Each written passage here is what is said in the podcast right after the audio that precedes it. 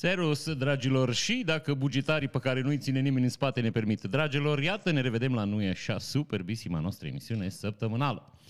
O să procedem uh, negreșit la minunata emisiune care ne consacrat. Înainte uh, vreau să-mi cer scuze pentru calitatea sunetului din emisiunea trecută. Monfrer, suntem la cheremul soarte aici. Uh, băiatul de la sunet, nu s-o...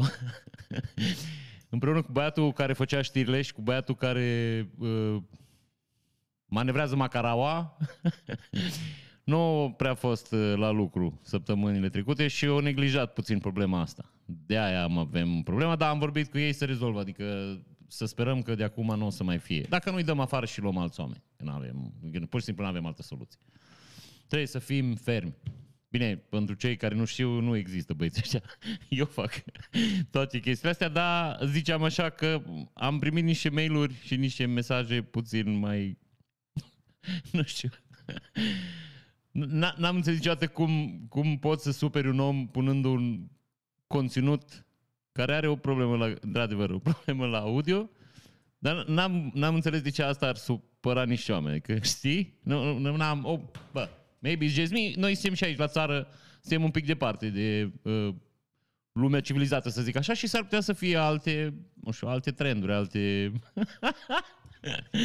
Bun, deci în, în atenția cetățenilor care să vă repet, foarte supărați când scade calitatea acestei emisiuni, cărora le mulțumesc, că datorită lor ținem standardul sus cum ar veni. Uh, facem tot posibilul. Deci vă promit. Solemn. Asta zic. Bun. Să plonjăm noi așa în știrile care ne-au făcut săptămâna mai frumoasă și zic săptămâna că, iată, suntem din nou, avem o serie de două emisiuni, uh, una după alta.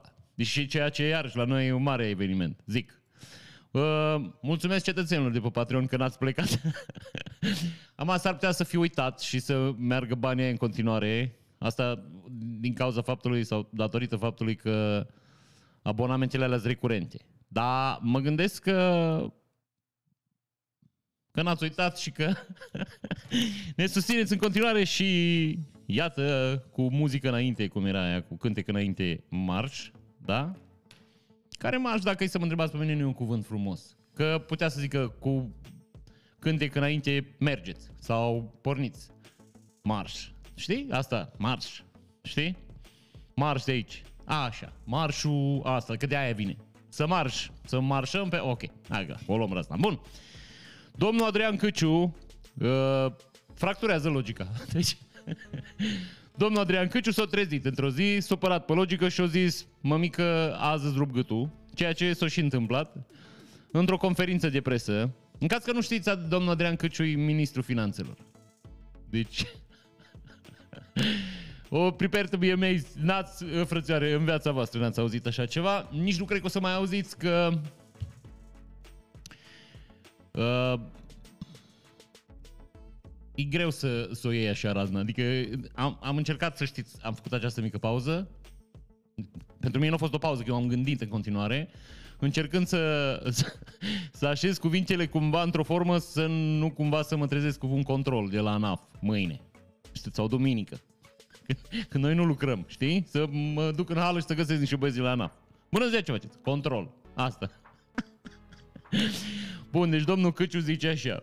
Deci, bă, asta zic, dacă sunteți uh, cumva în picioare sau pe bicicletă bănesc că nu sunteți, numai dacă e din aia eliptică, știi că faceți, ok. Deci a, a, a, v-aș sugera să vă opriți din ce faceți, să vă sprijiniți de un părete. Asta zice așa.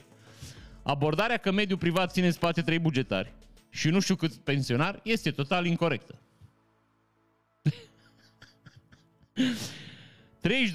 32% din contribuții pentru pensii vin de la bugetari. Deci cam asta ar fi tot. Vă mulțumesc. nu cred că mai are rost să facem astăzi emisiune, deci glumă mai, deci glumă mai bună decât asta. Sau, nu știu, delir. mai mult de atâta n-avem cum. Deci ăsta e maximul anul ăsta. Și anul trecut că a fost pandemie, știi? Asta. Se cumulează cu anul trecut. Că anul trecut n-am prea ieșit din casă. Asta. Deci vă mai citesc o dată, poate n-ați fost atenți. Abordarea că mediul privat ține în spate trei bugetari și nu știu câți pensionari este total incorrectă. 32% din contribuțiile pentru pensii vin de la bugetari. vă dezvolt să nu cumva să credeți că omul a greșit. Că se mai întâmplă, știi? Mai sunt oameni care greșesc, care fac din motive care mi-mi scapă acum, niște greșeli, da? Să vă dau un exemplu așa, fără nicio legătură. Bine, trebuie să-l găsesc, dar dacă îl găsesc, o să vedeți că am dreptate. Stați așa și nu mișcați.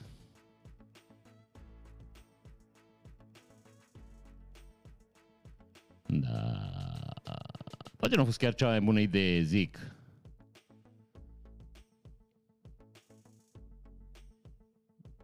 Faceți ce făceați voi până acum. A, ah, uite că am găsit. Hai, să nu ziceți că nu. Ia, uite aici. Stai că vi-l dau live aici, să-l avem. Uite, ia mă mic. Pe rând deputat, ministru, prim-ministru, președinte al Senatului și nu am făcut niciodată vreo faptă legală. Asta zic, poate n-ați fost atenți, da?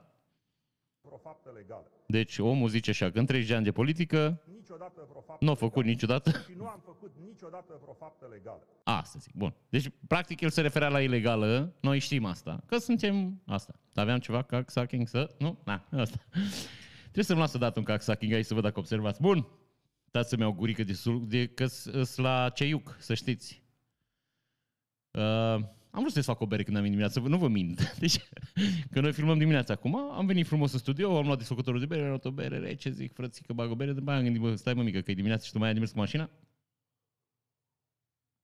M-am sucit pe ceiuc. Beau ceiuc de coz de cireșe, că am înțeles că e foarte bun la... Oh, dacă e bun. Da, așa ne-au recomandat niște cetățeni. Și am zis să mergem și pe partea asta mai până la turism. Oh, ok, bun. Deci, vă citesc ce zicea domnul Căciu. În mediul privat sunt 5,6 milioane de salariați, avem 1,2 milioane de bugetari. Abordarea că mediul privat ține în spate 2 bugetari sau 3 bugetari și nu știu câți pensionari este total incorrectă. Din perspectiva contribuțiilor de asigurări sociale, o să observați că 32%, 32% din volumul contribuțiilor de asigurări sociale de stat, adică banii pentru pensii, sunt realizate de bugetari. Deci, voi înțelegeți, doamne, aminți aici? Bugetarii nu realizează venituri. Bugetarii cheltuiesc niște bani pe care îi primesc de la buget, care bugetul țărișoarei îi primește tot de la privat. Nu știu. Că așa circulă banii în natură. S-ar putea, domnul, să aibă cumva, uh, cum să vă zic eu, dreptate punctual. Adică bugetarii acum. Clar că nu trăiesc din banii privaților. Că n-au de unde. Bugetarii trăiesc acum din bani luați împrumut, pe care tot privații o să-i plătească înapoi, că nu o să-i plătească bugetarii. Că vă repet, bugetarii nu fac ei bănuți, ei nu produc bani, ei doar cheltuiesc bani. Nu, nu o zic la modul rău. Ba, o zic și la modul rău. Deci, ei doar cheltuiesc bani. Ce nu observă domnul Căciu și el o dă, știi, ca și cum ar fi un lucru bun, dar nu e un lucru bun, faptul că 1,2 milioane de bugetari plătesc 32% din bugetul de asigurări sociale pentru față de 6,66%, 68% din bugetul de asigurări sociale, care e plătit de 5,6 milioane de români. Ceea ce denotă că salariile la stat, dacă îi să ne luăm pe statistici și pe medii, da? Îți de vreo două, trei ori mai mari decât în privat. Asta cu nu ține în spate, mămică, fizic nu ține în spate, dar uh, uh, faptic se întâmplă. Și zice așa, la asigurările sociale de sănătate 28%. Eu n-aș vrea să abordăm salariații de unde provin. Salariații trebuie abordați din altă perspectivă, din punctul meu de vedere, a eficienței productivității muncii, la cum ajută fiecare dintre ei ca mediul economico-social să crească. Lucru care iarăși și greșit, mămică, că pe matale nu te prea interesează cât îți de productiv salariații de la privat, că nu-i plătești mata. Pentru că la privat, dacă salariații nu sunt productivi, să închide uh, aparatul cum ar veni, știi? Crâșma, să închide obiectivul.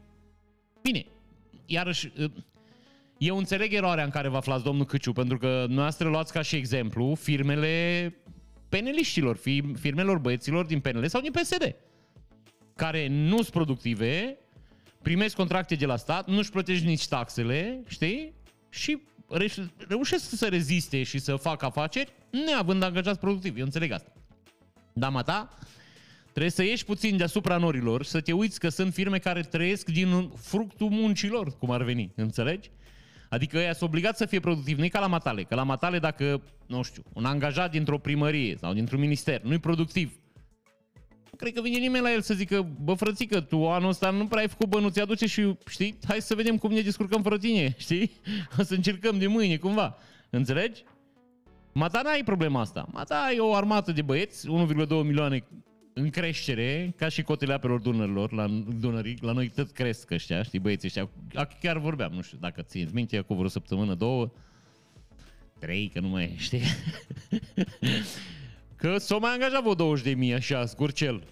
Bine, aia zic, PNL PSD ce, ce te poți aștepta? Îți dai seama că când au, când au reușit băieții să ajungă la putere, tăți verișorii și tăți, știi, tăți unchii și tăți lumea. Bă, gata, hai că ne angajăm la stat. Bun, Je revien ca să nu divagăm. Deci, domnul Căciu, mata nu, nu produci bani. Mata cheltuiești din banii noștri. A noștri. A mei nu.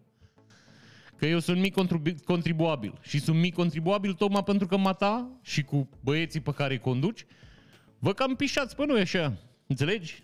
Că, iarăși vă zic, să muncesc degeaba și când mă duc la spital, îmi zici, păi frățioare, păi tu nu ți-ai adus niște, nu știu, n-ai ceva medicamente, nu ți-ai adus nimic?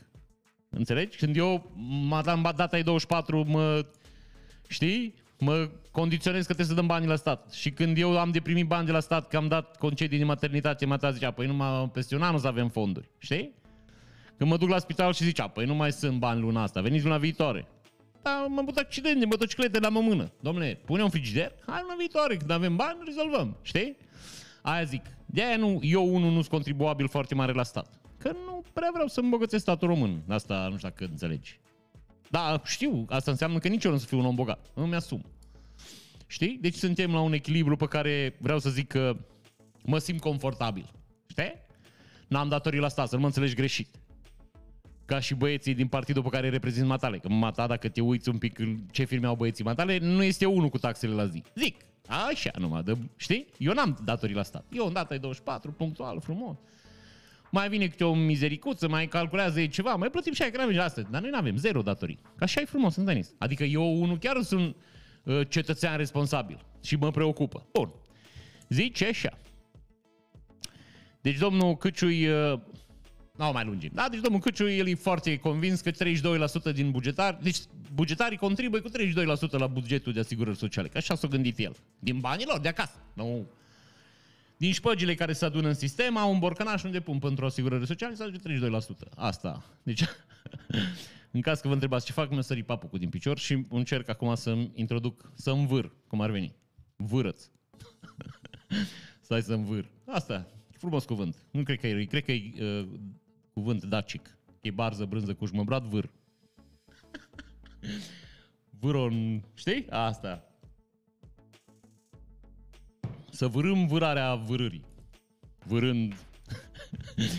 vârând un Ok, bun. Și uh, vi-l dau un pic pe domnul președinte al... Deci președintele organizației PNL din Dâmbovița. Știu că după aspect, deci după configurația trupului, știți că există între președinții ăștia ai Consiliului Județene și președinții de, de partide din Românica, există o anumită configurație a trupului, așa, gen pară. Bine, pară or, obeză morbid, da? Pară, asta. Nu, nu o să judecăm oamenii după aspectul fizic, deci nu, chiar nu o să judecăm, dar aia vă zic că domnul pare, pare PSD, fără să fiu rău. No, mai, ăsta, ăsta e tiparul, ăsta e modelul de PSD, om care e în PSD. Un băiat care, hai să zicem, puțin neglijent cu aspectul fizic, nu mă refer la, la prețul hainelor aici, mă refer la cantitatea, zic, de strata de pos. Asta, cam asta e discuția. Ah, ok. Deci domnul, domnul, domnul din PNL, aia v-am zis, ar putea să fiți induși în eroare, domnul la PNL, da? Și domnul din PNL o să vă, acum, o să vă explice cum să managerează crizele. S-ar putea voi fiind în privat să nu știți. Ia de aici. E, ia de aici că n-are sunet. Dâmbovița, în ultimul timp, am cam avut probleme și le-am rezolvat cam în felul următor. Când trebuia să vorbim despre proiecte... Mai zic și eu ceva, da? Ca să nu ne taie. Niște lăutare așa cum trebuie, băutură, când începeau să mă întrebe mai hotărât, așa, domnule, cum stăm cu proiectele, când vin, nu știu ce, făceam semn, dădeam drumul la lăutar, la băutură și îi linișteam. Uitau de treaba asta. Ceva din experiența... Deci ați înțeles, da? Deci așa se face politică în România, aduni primarii, ba dai bani la lăutar, ca și băieții aia de da bani și le acum le execută le, le execută silit uh, zimă, autobuzele școlare alea, știi, dubele alea care duc copiii la școală sub sequestru, e, Le-au eliberat între timp, dar cam acolo s-au ajuns. Deci se execută primăria să ia banii lăutarii pe care i-a tocmit alt primar să... A, ok. Na, ați înțeles. Deci aici așa se face. Asta e politica la PNL. Se adună lăutarii, băutură, când vin primare să întrebe când vin banii, frățioare, arde o mămică. Asta e mămică, așa se face. Deci în caz că aveți, conduceți organizații, bine, știu că nu sunteți între noi aici, când nu aveți băieții care conduc organizația ascultă alte podcasturi din astea mai de... Hop, stați așa. Știi? De ce aia zic? În caz că aveți vreo situație din asta, puteți să propuneți. Domnule, aducem energie lăutar, băutură, când întreabă oamenii unde banii, Românica. La pensii. Domnule, când ne măriți pensiile? Ia micu, știu, țuicuță, hai. Ar putea să bage o formație pe același principiu, ar putea să bage o formație de lăutari la Parlament. Vin românii și întreabă, domnule, când ne măriți pensiile, știi? fac protest în fața Parlamentului. Iese, ies lăutarii, fac de ciupar de țuiculiță români. Domnule, pensiile.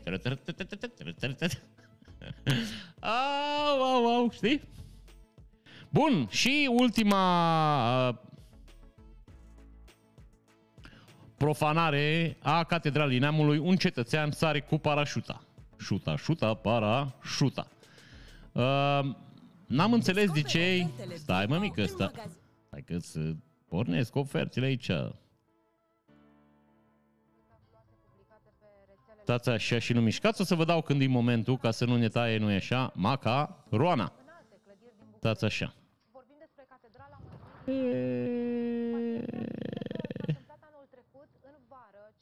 Bun. Deci un băiat sare cu parașuta din catedrala mistuirii neamului.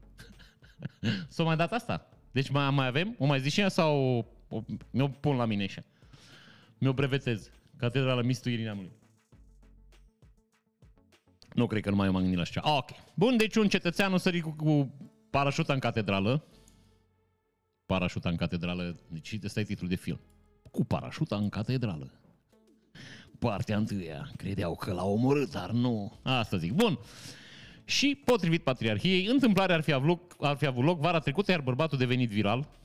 Bărbatul, mă mică, în caz, asta pentru domnul de la Digi24. Bărbatul nu poate să devină viral, numai dacă răcește. Înțelegi? Clipul lui poate să devină viral. El nu poate să devină viral, el însuși, personal. Ce faci? Îți viral. Wow. Bun deveni viral pe rețelele de socializare sociale. După postarea clipului ar fi intrat în catedrală după ce muncitorii de pe șantier și-au terminat programul de lucru. Deci, practic, s-a făcut o anchetă și toată lumea și-a dat seama că băia, bărbatul ăsta a sărit după ce cetățenii care lucrau au plecat. Deci, astea sunt anchetele Românica, deci cam, cam cu asta ne avem. Și zice, în imagine se observă cum bărbatul se pregătește și execută un salt cu parașuta din cel mai înalt punct al catedralei, aflat la circa 60 de metri și aterizează în scurt timp în Pronaos, spațiu alocat credincioșilor care vor participa la slujbe. O mică, încă nu-i pronaos, încă e o chestie din beton. Pronaos e când e gata biserica, când se sfințește și deja să, cum să zic eu, să alocă acel loc fiind pronaos. Deocamdată e o bucată de beton. Putea să zică pe beton. Deci în, uh, aterizează în nava mamă. Știi? Bărbatul care încă n-a fost identificat pare a fi un practicant de base jumping, un sport extrem care presupune saltul cu parașuta de la punct fix, în locuri neobișnuite și fără parașută de rezervă. Era tare dacă sărea fără parașută deloc? Bun, cam atât. Să sperăm că o să-l prindă și aceste exemplare vor fi pedepsite drastic. Pentru a da un exemplu cetățenilor că aceste uh, manifestări uh, huliganice nu sunt acceptate de în alta conducere a bisericii. Prea fericită. Chiar mă gândesc acum, dacă, de exemplu, vine, vine un băiat din ăsta care e prea fericit la o mormântare. Moare un băiat de-a lor. Moare un, Doamne ajută, Doamne iartă, deci, Doamne ferește, cea. Moare un, un alt din ăsta, de un prieten de-a lor. Când vin la mormântare, ei mai, mai, tot prea fericiți îi prezintă? Și acum, pentru noastră, prea fericitul! Și vine, Doamne, că m-a murit și prietenul nostru. Și ea, prea fericitul, știi? Sau îi zice numai, bă, Vasile. nu mai zice prea fericitul Vasile. Că e, nu, nu, adică nu, e aiurea că ți la mormântare și cine, vă, cine, ce preot a fost la mormântare? A, prea fericitul Vasile. Păi era fericit și în momentul ăla, adică, știi? Sau în momentul ăla renunță la titlu. Domnule, eu, Vasile, în deplinătatea facultăților mentale, pentru timp de 24 ore, deleg, cum fac ăștia, miniștrii noștri, ei când pleacă, știi Carmen Dan când o bătu băieții aia în piață? I-au zis că nu e de vină, că ea și-a delegat atribuțiile la alt băiat. Care băiatul ăla nu a fost numit, n-am prea aflat cine e. Ea s-a plecat. Era dusă din țară. Bine, i-ai dus rău săraca, că n-ai aici, asta e discuție. i-ai dus pe alte câmpuri, deci nu are nicio treabă. Dar zic, asta zic, poate și prea fericitul poate să-și delege fericirea o, o lună, o zi, Că dacă mergi la mormântare și ești prea fericit, eu zic că e căcat, adică, sau nu invită pe ăștia prea fericiți. Pe ăștia invită numai la astea, la nunți, botezuri, cumetrii, sfințiri, chestiile astea fericite și știi, pe ăștia care, știi, când e de rău, de mormântări și de jale și de durere și de suspin, îi invită pe ăștia care, nu știu, n-au prea fericit în titlu. De asta mă gândesc. Deci, practic e un titlu care te ferește de rău și de supărare și de, știi, te ține pe pozitiv așa. Că de aia și zice prea fericit. Pe ăsta nu, îl ferim de intru în cucun, așa. Cocon îi zice în engleză, dar să citești și cucun, că așa e, știi? Asta. Bun, în caz că aveți probleme, că asta am vrut să vă zic. Um, bine, vă știu că aveți doi probleme grele asta, nu, dar nu... Mă ziceam dacă vă consumă centrala prea mult gaz, că acum au problemele astea cu gazul și cu scumpit și cu curentul. Uh, vă recomand să intrați pe site-ul davidoni.ro. Deci vă recomand din suflet. E un producător românesc sau român. Un produs, producător român, să zic el, el e român, da, um, de sisteme de economisire. De aia vi-l și recomand. Uh, printre produse, acum, iarăși vă zic, mi-e foarte greu să vă zic ce să vă luați de aici, că toate produsele sunt absolut incredibile. Are banderole cuantice, uh, destin inițiere inventică cuantică, piramidă magnet, magnetocuantică, îngrășământ magnetic, octogramă multicompozit, centură magnetică, deci nu banderola să punem pe cap, centura să punem la... Asta zic. Ecran antiradiații, branț magnetic, asta să-i puți pui în picior, guler magnetic, să-ți pui așa, sutien magnetic, mască magnetică, husă antiradiații și amplificator cuantic. Deci cam astea sunt produsele pe care le puteți cumpăra. Uh, eu am stat și am citit, e foarte interesant. Și, repet, chiar pe mine m-a convins. Deci eu sigur o să-mi cumpăr. Da? Deci asta zic, sigur, sigur o să-mi cumpăr. Are, de exemplu, amplificatorul cuantic pentru automobile, camionete și furgonete. Și camioane, deci merge la absolut orice. Din păcate, nu cred că merge la motociclete. Aici, aici chiar e o problemă. Bănuiesc că trebuie alt model la motociclete. Dar zice așa. După testele efectuate pe diferite tipuri de mașini timp de peste 6 luni, s-au constatat următoarele. Acest amplificator cuantic relaxează funcțiile motorului. Bine, bănuiesc că asta merge numai la motoarele care sunt într-o stare de nervi, știi? Au nevoie de relaxare, că sunt agitate așa, știi? Pui ăsta și se relaxează. Ce reduce zgomotul cu 20-30%, crește viteza de accelerație, sprintul, cum ar veni. Deci îi crește sprintul. Sprintul ăsta e, e un alt cuvânt pe care numai noi în România îl avem, știi? Așa cum avem, bineînțeles, netraductibilul cuvânt dor, Știți că e dor e un cuvânt care nu se poate traduce, noi fiind o nație de oameni speciali, avem un cuvânt, nu știu, care e absolut imposibil de tradus. Dor. și curent. Aia, curentul care când te trage, când te trage curentul. Aia, tot așa numai noi îl avem. Suntem, cred că între puținile națiuni pe planetă care avem curent. Și ne îmbolnăvim de la curent. Okay.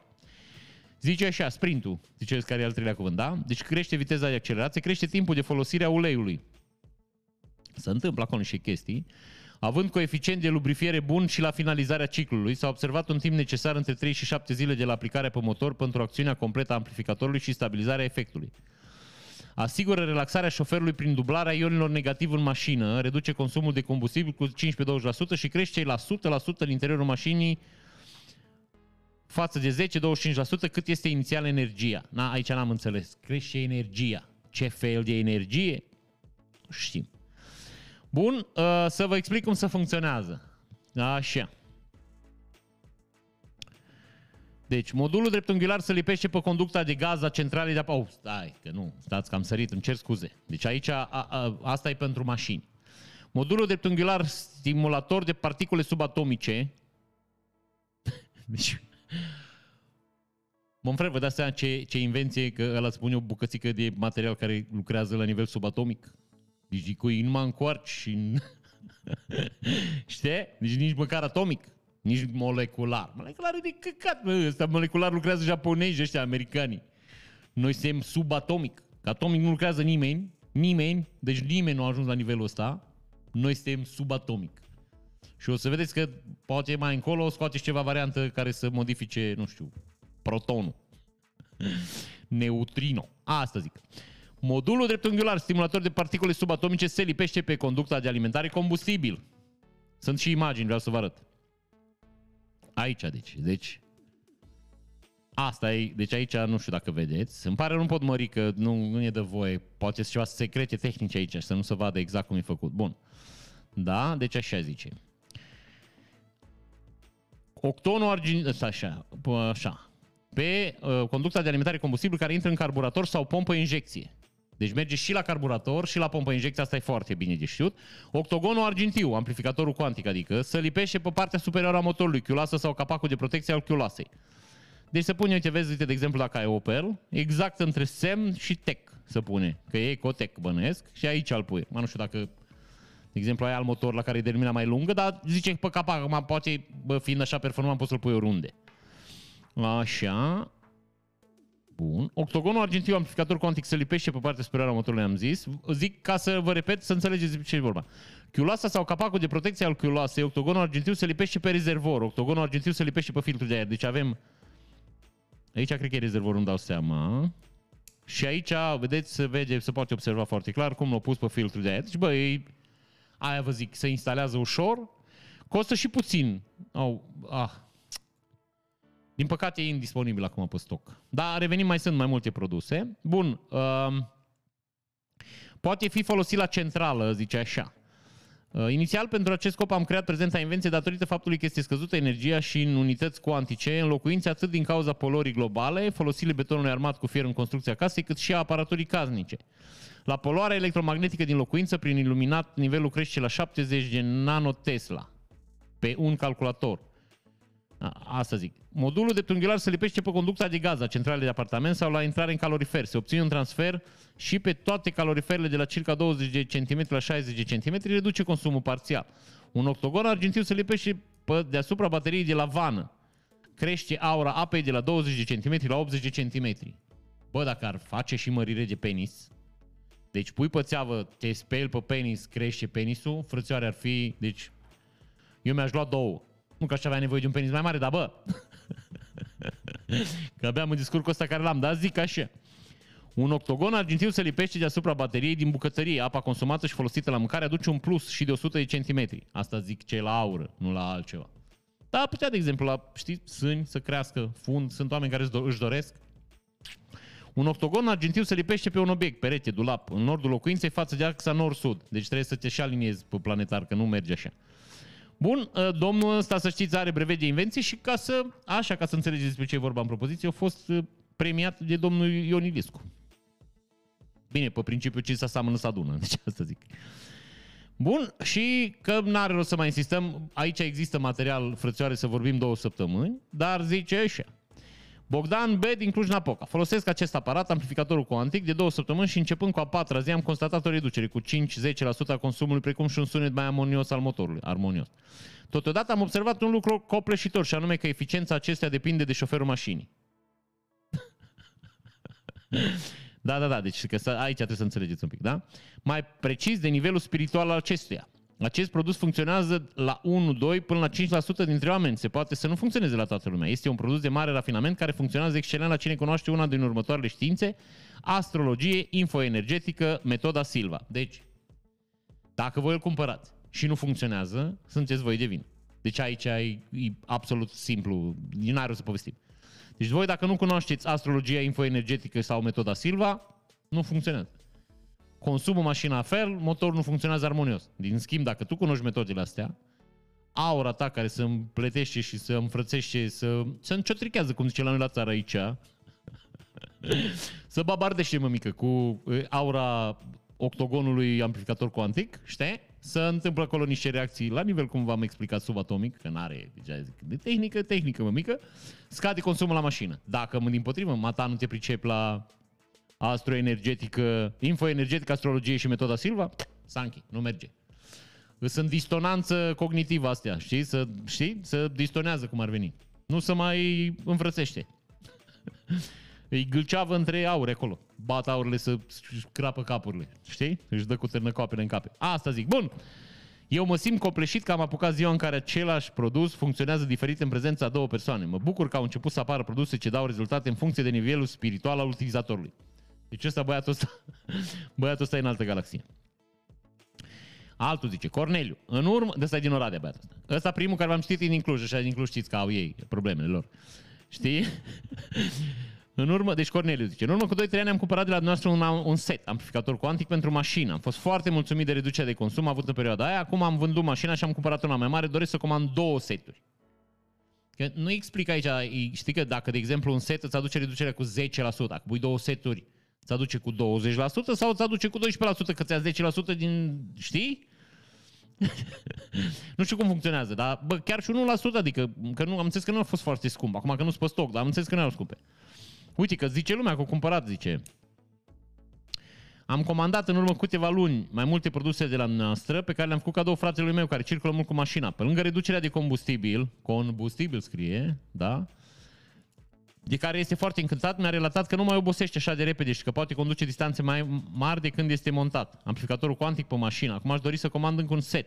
Și pentru mine, urmând să fac un drum de 1000-2000 de kilometri. Între 1000 și 2000. Așa. Soția mea este foarte încântată de masca magnetică energizantă. O folosește zilnic și se simte excelent. Așa. nu știu dacă are rost să vă mai citesc, că practic... A, asta da, da, da, da, da, da asta chiar am vrut să vă Sunt Nedad, Nenad. S. Lucian din Timișoara. Timișoara. Și de mult vreau să scriu, dar tot timpul intervenea câte ceva. În urmă câteva luni am cumpărat de la tine îngrășământul magnetic. Vreau să spun că este extraordinar. Îmi pare rău că n-am cumpărat mai devreme, dar cred că toate se întâmplă cu un scop și la momentul potrivit am împrăștiat îngrășământ la pomi fructiferi, la pom și iedere cei drept am pus de două ori. Prin grădină, pomii de la stradă, flori și iarba din fața casei. Primul efect l-am văzut la flori și iedere. Păi dacă la flori și... A, ok. Zice așa. La flori s-a accentuat culoarea verde din verde deschis sau de verde crud după aceea, la Eder, de la frunze de aproximativ 2 cm cât au avut până acum, au crescut cât palma, nemaipomenit. Am dat și la bunici, au împrăștiat în grădină și au observat și ei că a crescut spanacul, mare și de un verde intens. Roșiile sunt mai mari și mai bune la gust, ceapa e cât pumnul.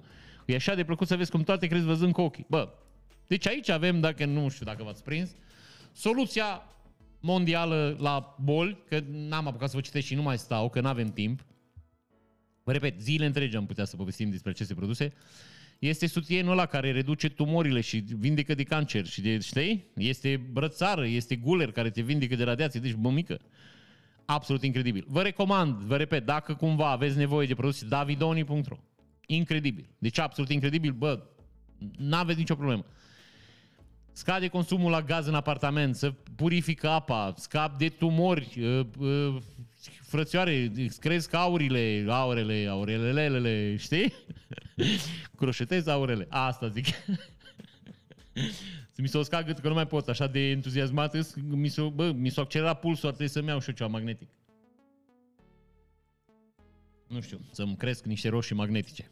Roșii care se orientează după polul nord. Bun, primele gaze din... Sărim. Primele gaze din Marea Neagră extrase de compania Black Sea Oil and Gas vor intra în rețeaua Transgaz pe 28 iulie, iunie. De ce se numește Black Sea Oil and Gas? Nu? nu putea să fie, nu știu, oil, gas and tires. Știi? Nu știu. ceva. Să mai fie ceva. Nu, oil și gas. Deci nu, nu avem alt domeniu de activitate. Că știi că pățesc ca ăștia de la KFC, că ai văzut că e de la KFC, nu au ce să facă, mă mică, că ei sunt obligați să facă tot ce fac din pui. Știi? Ei nu pot să facă, să scoată și ceva de pește. Știi? KFC Fried Chicken. Că n-ai. Știi? Kentucky Fried Chicken. N-ai de unde să scoți, mămică. Deci ei nu pot, că ei sunt fried chicken. Că Pizza Hut e Pizza Hut, că McDonald's e McDonald's. McDonald's poate să facă orice. Că e McDonald's. ce e asta? Pui de la McDonald's, vite de la McDonald's, porc de la McDonald's. Bine, știți că eu nu mănânc de la McDonald's, că s-o pișa pe mine în ultima vreme. Da, zic. Erau să mă bată. ok, altă discuție, o să vă povestesc altă dată. Bun, înțelegeți? Dar ăștia de la fried chicken nu pot să zic ce asta, pește. De unde? De la fried chicken. Că n-ai. Ei pur și simplu s-au ratat. Deci ei și-au limitat complet divers, domeniul de activitate. Că nu pot să vândă numai fried chicken. Nu pot să facă sushi, de exemplu. Știi? Sau cum au făcut McDonald's, mici. Ciorbă de burtă, ce au mai făcut ei, nu știu astea, românești. Sarmale, Mac sarmale. Știi? Nu poți. No. Așa și băieți. Black Sea Oil and Gas. Dacă găsesc, nu știu, de exemplu, diamante. Nu mai cum să Black Oil Black Sea Oil, Gas and Diamonds. Că nu mai poți. E de căcat să adaugi după aia. Și zic bine, bă, dar cum a scrie? Stai înainte. Gold. Și, măi, trebuie să zică Black Sea Oil, Gas, Diamond, Silver, Gold, Pound Shop. Știi astea? Bun. Vor intra în rețeaua Transgaz pe 28 iunie. Primele gaze noi, sunt gaze noi astea, că noi, nu știu dacă v-ați prins, noi în România aici, noi, noi scoatem din Marea Neagră gaze noi. Gaze care sunt acum făcute anul ăsta. Nu sunt gaze vechi, de milioane de ani. Nu, sunt gaze noi, făcute acum. Deci acum, sunt noi nouțe. Nu luăm ca tăți fraierii noi gaze vintage. din astea, așa, din vremea dinozaurului. Pișet. Astea noi, mămică, mai, tehno, mai bă, la nivel subatomic. Bun. Primele gaze noi din Marea Neagră vor ajunge în depozitele din țara noastră pe 28 iunie. Momentul va fi marcat cu o ceremonie organizată în zona Vado. Bănuiesc, aici nu știu. Dar bănuiesc pentru binele țărișoare. În momentul în care intră gazele, să vină un preot să sfințească rezervoarele de gaz. Că nu... Deci dacă nu-i sfințit, nu funcționează. Bun, zice așa. Momentul va fi marcat cu o ceremonie organizată în zona Vadu. Vai, ce... Iar băutură, lăutar, știi? Ca băiatul ăla. Probele au început încă săptămâna trecută, mai sunt de obținut câteva avize. Primele gaze noi, repet, noi, noi, noi nouțe. Din Mare Neagră trebuie să aducă de Paști, că de Paști bine să te înnoiești, știi? Te, te înnoiești per Noel, știi? Te înnoiești de Crăciun. E Noel, care e nou. Au. Primele gaze noi din Mare Neagră, cele extrase de compania Black Sea Oil and Gas Diamonds and Gold, Silver and Aluminium, Titanium, Copper, Zinc, asta zic, vor intra în rețeaua Transgaz în data de 28 iunie, potrivit surselor citate de economica.net. Deci, practic, am citit de trei ori același lucru. Va fi organizată o ceremonie specială la nivelul mării. Puteau să facă și sub nivelul mării, știi? Dar nu asta. La malul mării era. Așa. Compania ar fi trebuit să înceapă extracția gazelor naturale din Marea Neagră în luna noiembrie, dar momentul a fost amânat de întârziere în execuție și nemodificare legii offshore, ad- adoptată abia săptămâna luna trecută.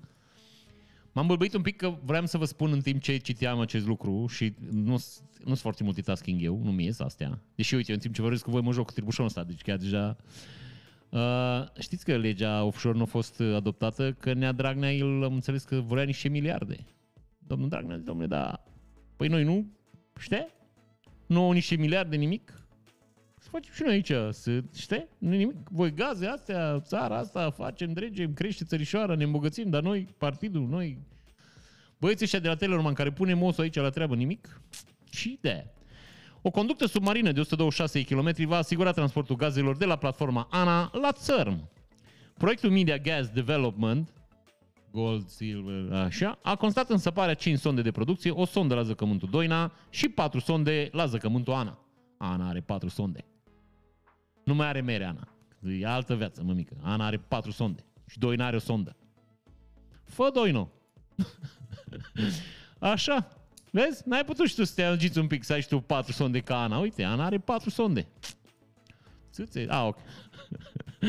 De acolo gazul va fi trans, deci de la conducta subterană, așa. De acolo gazul va fi transportat în rețeaua națională de transgaz. Era nașpa să-l transporte transelectrica, era, era chiar, bă, frățioare, aia era. Capacitatea de producție este de un miliard de metri cub de gaze, care înseamnă 10% din consumul țărișoarei. Bun.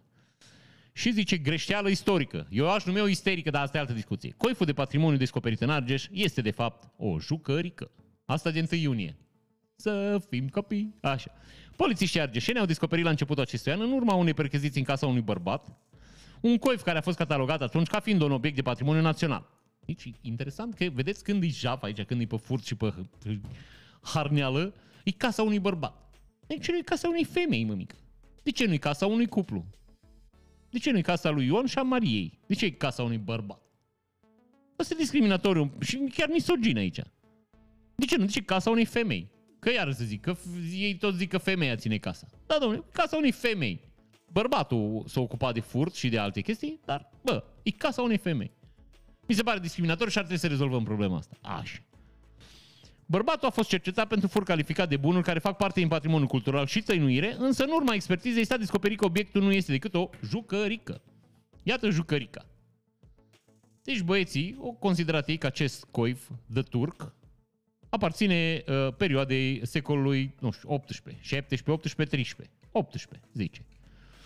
Și omul era acuzat, țineți aici, furt calificat de bunuri, care fac parte din patrimoniul cultural și tăinuire.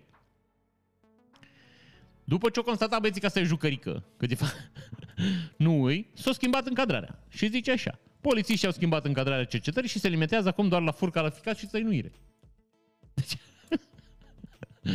omul furat o jucărie. Bine, s-ar putea să fi furat din prostie crezând că e un obiect de valoare. Nu zice de unde. Nu să zice de unde a fost furat. L-am dia- diagnosticat cu un expert. Pe coif, zice, nu pe băiatul ăsta, da? Pe bărbatul care deținea o casă care a furat un coif. Nu. Deci pe coif l-a diagnosticat. Cu un expert. Și s-a dovedit că este o butaforie. Nu este un coif istoric, deci este un fel de jucărie pur și simplu. În urma expertizei așa a rezultat. Un coif de jucărie. Așa și scria pe aparat. Coif de jucărie. Coif. Hei, coif. Ai, ești un coif. mă doare în coif. Are capul ca un coif. Hei, coif. Știi că orice cuvânt, dacă îl zici de foarte multe ori, ba, începe să suni aiurea, coif. Hei, coif. În formă de coif, asta zic. De astfel și mărimea lui, care era în formă de coif, este suspect de mică, fiind în formă de coif, pentru că un războinic să țină pe cap un coif. Deci nu e o problemă și în felul ăsta, nici cel care l-a ținut pe, cap, pe cap coiful, nu cred că va avea de suferit. Pentru că nu este un artefact istoric, coiful. A relatat pentru ziarul Argeșan directorul Direcției Județene pentru Cultură Argeș, Cristian Cocea, care a analizat coiful. Poate să fie recuzită de teatru, teatru, coiful. Poate să fie o jucărie metalică, coiful. Noi așa am zis inițial, că pare a fi un coif otoman la prima vedere cu diademă. Dar coiful a fost analizat de expert și a analizat metalul și a rezultat că coiful, surprinzător, nu este un artefact istoric. E un coif de jucărie. coif. Deci băiatul nu mai e uh, furt calificat și tăinuire și depravare și cea mai prostituție și ce mai făcut el. Furt calificat de bunuri care fac parte din patrimoniul cultural, e furt calificat și tăinuire. Dar el a furat un, nu așa, coif de jucării. Cu coiful înainte. Așa. Câmpeanu exist, explică schimbările din educație fără teze și medii semestriale. Se aleargă prea mult după note în școala românească. Deci, în caz că ați lipsit pe planetă, se schimbă legea învățământului. Deci, practic, nu se mai dă teză pe semestru, se dă o teză pe an. Noi, când eram copii, să fim copii, aia era, așa, noi deprindeam, uh, cred că, trei teze. Așa, trimestru 1, 2 și 3. Trimestru. Din patru. Că unul aveam vacanță. Deci trei teze primeam. Ceea ce, iar vă spun, eu nu consider că era un lucru rău. Bineînțeles că era o mizerie, trebuia să învățăm și tot ce o, o întreagă aventură era frățioare, trebuia să ne rupem spatele, dar repetiția este mama studiului. Nu cred că poți să poți să-ți educi creierul să rețină și să proceseze chestii fără să-l antrenezi. Asta e părerea mea personală. Adică faptul că noi uh, le relaxăm școala la modul ăsta, că în primul rând hai să ne votează și pe noi cetățenii că am făcut ceva pentru învățământ. Uite ce ușor e la noi la școală, vii o dată pe an, dai un examen ce acasă. Uh, eu cred că nu face altceva decât să ne tempește. Asta e părerea mea personală, s-ar putea să greșesc că n-am niciun fel de studii în, în, în privința asta. Dar dacă îi să privim direcția în care se îndreaptă școala românească, eu vă spun că nu pare cea, cea potrivită. S-ar putea timpul să mă contrazic, eu nu zic asta. Nu, nu sunt ferm. Nu zic, domnule, așa o să fie. Că n-am cum. Nu am nici competențele și n-am nici, hai să zicem, înțelegerea. Că e un macrofenomen aici. Sunt foarte multe, foarte mulți parametri de discutat și de luat în calcul. Dar eu vreau să vă spun că așa privind de pe urmă, așa de, în tribună, știi, din peluză, mie mi se pare că învățământul românesc se duce dracu. Deși să bagă bani, deși să fac, hai să nu mai fac, nu mai care copii, ghiozdanul, mă mică că e prea greu ghiozdanul, nu mai fac nu știu ce, nu mai, bă, prea multe ore, nu le mai dăm teme pentru acasă, nu mai sunt teme pentru acasă. Deci copilul când a ieșit din școală, e gata, frumos, frer, e liber la program. Lucru care nu cred că e bine, eu nu zic să chinuim copiii, nu înțelegeți greșit. Eu sunt pe principiu că în școală, în perioada în care copiii fac școală, să nu fie numai de socializare. Adică hai să ne întâlnim cu alți copii, să ne râdem și poate, nu știu, în clasa a 11-a, bine, cu mici excepții, de exemplu, vasului, să ne babardim, zic. să cunoaștem uh, uh, relațiile sociale la alt nivel, zic. Eu zic că în școală trebuie să și învețe copiii niște lucruri. Nu insist să, repet, să facem prostia care se făcea pe vremea generației noastre, să învățăm de dragul învățatului. Dar eu aș vrea când ies copiii aia din școală, mă vreau să fie inițial pregătiți pentru viață, așa, adică să, să știe să facă niște lucruri. Creierașul lor să poată să facă niște, cum să vă spun eu, niște conexiuni, să repete niște lucruri, să învețe niște lucruri, să se adapteze la niște lucruri. Ori eu dacă îi să vă întrebați pe mine, iarăși, din punctul meu de vedere, așa ca specialist din ce văd eu pe net ce se întâmplă acum, copiii care ies din școală sunt mai, din ce în ce mai nepregătiți pentru școală și dacă mă întrebați pe mine, sunt destul de antisociale așa. Ce, asta e în părerea mea personală, de moș, de bătrân care e decrepit, dar zic așa. Ministrul Educației vrea ca fuga după note să nu mai existe în învățământul românesc. Sorin Grândeanu, Câmpeanu, e același lucru, a declarat în seara că schimbările de educație care vor fi implementate începând cu anul școlar 2022-2023 sunt menite să facă școala și mai prietenoasă pentru elevi. În momentul de față se aleargă prea mult după note, după note care înseamnă din ce în ce mai puțin, vom trece școala pe competențe care presupun în egală măsură și cunoștințe, dar și abilități. A mai spus ministrul la Digi24. Vrăjeala asta cu haideți să facem, să ne îndreptăm spre competențe, în România nu funcționează pentru că știți de ce? Oamenii și poliției se îndreaptă spre uh, sistemele care nu sunt măsurabile. Înțelegeți ce vă spun eu aici? Dacă învățământul dinainte avea niște termeni foarte clar, domnule, cât sau ce note au luat elevii, ce au făcut? Păi față de anul trecut ce s-a întâmplat? Sunt notele mai mici. A, înseamnă că sunt elevii mai proști, mai prost pregătiți, învățământul în, în mizerie, știi? Ei acum încearcă să reducă și să scoată din sistem exact, uh, cum să vă spun eu, criteriile care măsurau performanța sistemului. Înțelegeți ce vă zic aici? Ei încearcă să elimine exact uh, sistemul de măsurare a incompetenței lor. Pentru că dacă elevii iau note din ce în ce mai mici și trec mai puțin examenul la BAC, asta înseamnă eșecul sistemului de învățământ recto a ministrului învățământului, da? Deci e greșeala lui, e eroarea lui, că copiii sunt mai proști în generația respectivă, da? În anul respectiv. Ori omul ce face? Scoate notele. Neavând note, nu să ne dăm seama că elevii sunt mai buni sau mai răi.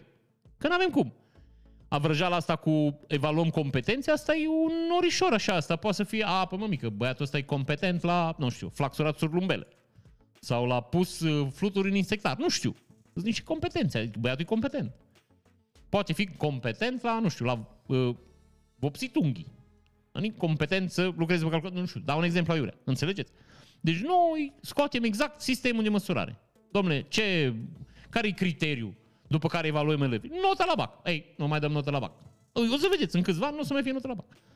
O să vii, o să te prezint și o să zică băieții, bă, eu așa, după cum mergi, zic că ești competent, hai, hai la BAC. Păi de ce să mai dăm note, nu? Dacă e pe competențe.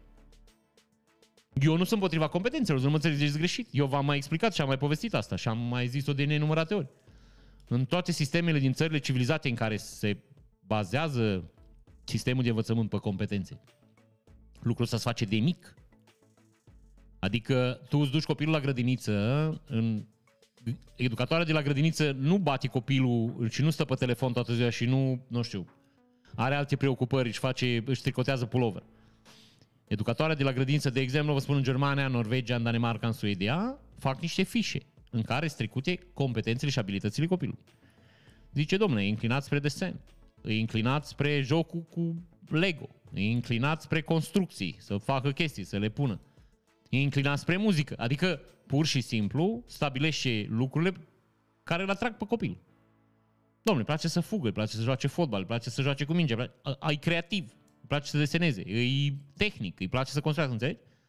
Copilul merge în clasa întâia, unde competențele astea se evaluate în continuare și dacă se observă o, cum să vă spun eu, uh, o îndreptare clară a copilului în direcția aia, atunci da, părinții sfătuiți să urmeze direcția aia. Zice, domnule, noi am măsurat copilul nostru e foarte talentat la desen și ar fi sfatul nostru să-l dați la o școală de artă.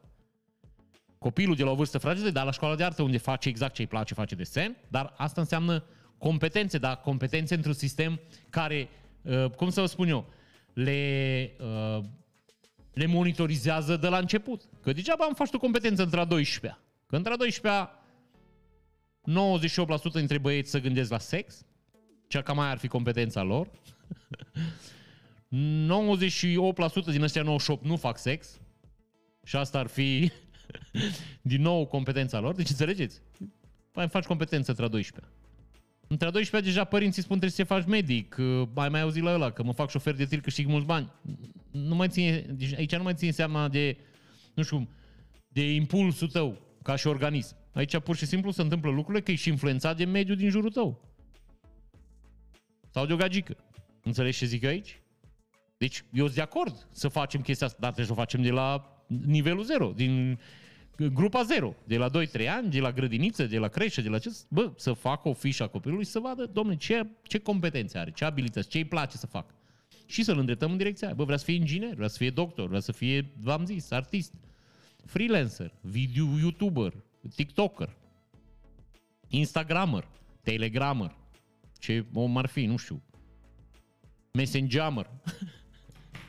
Bun, deci aia zic, hai să nu mai dăm note la copii. De ce să le dăm note? Că dacă le dăm note la copii, se vede că învățământul e praf și de căcat și profesorii nu-și fac treaba. A, de ce să mai dăm note? Nu? Adică, bă, le dăm note că noi craca de picioare. Deci, nu știu, noi le dăm note să arătăm lumii că suntem proști, că noi ne facem treaba. Păi să nu mai dăm note, mă mică, e foarte simplu. Bun. Schimbarea ar putea să pună să fie că mutăm accentul de la notele acordate într-un sistem numeric de la 1 la 10 pe competențele pe care copiii trebuie să le dobândească în școală. Notele nu dispar, dar ele au fost supralicitate. Le-am dat mult prea multă importanță. Notele evaluează cunoștințele. Nota, notele evaluează foarte ușor capacitatea de a memora. Vom trece școala pe competențe care presupun în egală măsură conținut și cunoștințe, dar și abilități. Vezi că aici iar greșești, mă mică, că mata nefiind de meserie. Nu știu ce meserie ai. Poate ești profesor sau așa. Dar vorbești un pic prostiuțe așa. Notele nu, nu evaluează doar capacitatea de memorare a copilului, că, de exemplu, la fizică Uh, partea de memorare e 20%, la matematică partea de memorare e 10%. Acolo deja trebuie să înțelegi cum funcționează lucrurile, trebuie să-ți creiești, să să, să înveți niște algoritmi. Deci tu trebuie să, cum să zic, creierul tău începe să performeze niște acțiuni la nivel superior. Face niște chestii, ca și la, nu știu, la funcția de gradul 2. Deci ai uh, o necunoscută, înțelegi, ai două necunoscute acolo, trebuie să știi, să le ce joci cu ele, să le deduci, să faci un grafic, să știi, bă, ai mai mare ca 0, știi? Ai un minim, știi? Minus B spre 2, minus delta spre 4, și ai un minim. Dacă ai mai mic ca 0, ai un maxim. Și că, înțelegi ce zic? Creierul tău începe să funcționeze într-un anumit fel. Ori asta trebuie antrenat când ești mic. Trebuie antrenat în școală. Nu poți să spui, hai mă mică, te aduce, fă ce, fă ce vrei tu în școală. Nu știu, bate mingea. Știi? Ia mingea, să bate de dulap. Nu știu. Scarp, stai pe telefon, mică, asta e cel mai frumos. Ai competență, stai pe telefon. Eu repet, nu sunt, nu sunt om care a, Uh, vrea să impună neapărat copiii trebuie să facă școală. Dar eu zic că dacă tot cheltuim banii ăștia pentru școli, pentru profesori, pentru învățământ, pentru să, să-i cheltuim într-un, într-un mod care să aibă un return, adică să ne aducă ceva în loc. Copiii ăia când ies din școală, deja, bă, să știe să facă o meserie, să știe să facă un desen, să știe să lucreze bine pe un calculator, să știe, nu știu, să vorbească cu oamenii, să, să aibă deja niște abilități, niște people skills 99% dintre copiii care termină liceu, uh, chiar citeam un articol, cea mai mare frică lor e să vorbească în public. Bă, vă se pare normal asta? Bă, e absolut incredibil. Deci cum să-ți fie frică să vorbești în public când tu stai în... că de-aia te duci la școală, să socializezi, să te întâlnești cu alți oameni. Păi asta e greșeala sistemului de învățământ. Faptul că elevii nu, nu, nu sunt învățați să vorbească, nu, nu sunt învățați să-și, cum să vă zic eu, să să-și reprime emoțiile, că aici, iar spun, vorbit în public e o chestie care e un mușchi, se antrenează. Trebuie să ieși, să vorbești, nu, nu există o rețetă. Gata, domnule, fac așa de trei ori și vorbesc în public. Nu. Ca să vorbești în public, trebuie să te antrenezi. Și vă spun drept, și pentru mine a fost o problemă asta. Numai că sunt mai cretin, așa eu. pe mine mai gura pe dinainte. De, vă dau un exemplu ca să înțelegeți de ce vorbesc aici. Am fost la un curs de fotografie, unde lumea era foarte serioasă. Se vorbea foarte serios. Un curs organizat de F64 în tinerețe. Am vrut și eu să învăț să fac fotografie. N-am învățat. Dar zic, am fost la curs. Bă. Și ne prezentau omul niște fotografii ca să vedem compoziție, linii, culoare, chestii. Așa. Și erau două silete pe malul unui râu, lac, mare, ocean, ceva, nu știu. Baltă și stăteau spate în spate. Și el ne-a zis, că așa, când vă uitați la posta asta, care e prima idee care vă vine? Și eu am zis, erau trei oameni la curse, să înțelegeți, nu vorbim așa. Și am zis, eu cred că sfădiți. Înțelegi? Eu n-am avut uh, problema că o să vorbesc în public și o să, știi? De aia vă zic, um, în școală trebuie să înveți lucruri care să-ți folosească în viață. Vă repet. People skills foarte important. Uh, dacă ați observat, în majoritatea țărilor din jurul nostru, copiii sunt încurajați să lucreze în locuri publice în tinerețe. Gen McDonald's. Da, mă, muncă de căcat, că speli vase și faci burger pentru 7 dolari. Da, mă, faci, dar nu asta. Ideea e că începi să interacționezi cu oameni, începi să vezi ce e viața, cum să câștigă banii, sunt niște lucruri mai importante decât câștigul imediat. Gata, am luat 3 dolari, mă duc, eu nu mai lucrez aici, că eu n-am față de McDonald's. Nu are legătură aici neapărat uh, jobul, cât faptul că, bă, ești în, ești în societate, ești în lume, înveți să... Și iar vă zic, lăsând la o parte faptul că sunt ăștia de la McDonald's, că erau să mă bată. uh, ei chiar fac un lucru bun pentru că un copil care lucrează la McDonald's, de tânăr, lăsând la o parte faptul că câștigă puțin și pentru mine, zic, e un lucru important care are un orar flexibil și se poate adapta să lucreze cât de cât acolo, bă, trăiești într-un mediu care îl respectă.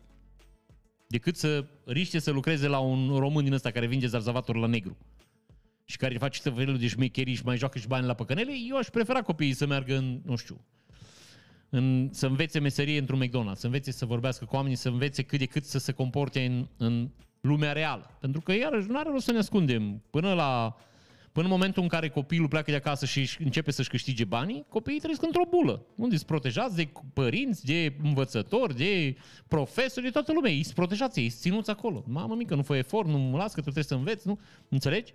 Bine, nu toți, majoritatea. Și există ziua aia când, bă, dai cu ochii de lume. Nu, eu zic că cel mai bun lucru pe care ar putea să facă școala în România, rezumând toate prostiile pe care le-am zis până acum și cu care ți-am mirosit timpul, Părerea mea personală e că școala trebuie să pregătească oamenii pentru viață.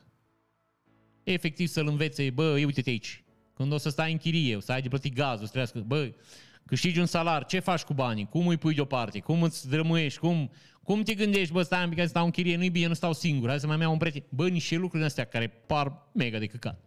Dar care, vă repet, ar fi un mare ajutor în viață. Eu vă spun, pe vremea când făceam vlogging, mie îmi scriau o groază de copii, tineri. 7-8 ani. Glumesc. Îmi scriau foarte mulți tineri și îmi ziceau, bă, ia, am 18 ani, ce să fac? Mă, mă angajez, un am, nu, cu unde să mă duc? Să stau cu mama? Să... Oamenii, copiii au niște probleme grave la vârsta aia, mă. Și școala nu te pregătește cu nimic. Școala zice, gata, ți-ai luat bacul. La revedere. Nu mai are nicio... Bă, păi nu mă descurc. Bă, noi până aici. Ți-ai luat, uite aici, bacul. Ți-ai... Ah, okay. Bun, am luat-o foarte lung și nu știu dacă are rost. Nu știu dacă ne ajută cu ceva. Și ce începând din această toamnă, elevii nu, mor, nu vor mai învăța în trimestre sau semestre, ci în cele 5 module de învățare integrate cu 5 vacanțe. De asemenea, s-a renunțat la obligativitatea susținerii, teze, susținerii tezelor semestriale și se va încheia o singură medie la sfârșitul anului școlar. Da? Elevii vor putea să aibă cel mult 7 note la o materie și minim 4 vor fi trecute în catalog. Asta e un pic cam n-aș așa. Și zice, aici urmează o parte din articol pe care n-am înțeles. Dacă până acum programa prevedea o lucrare scrisă pe semestru, din toamnă profesorii vor da elevilor două lucrări scrise pe an. Da?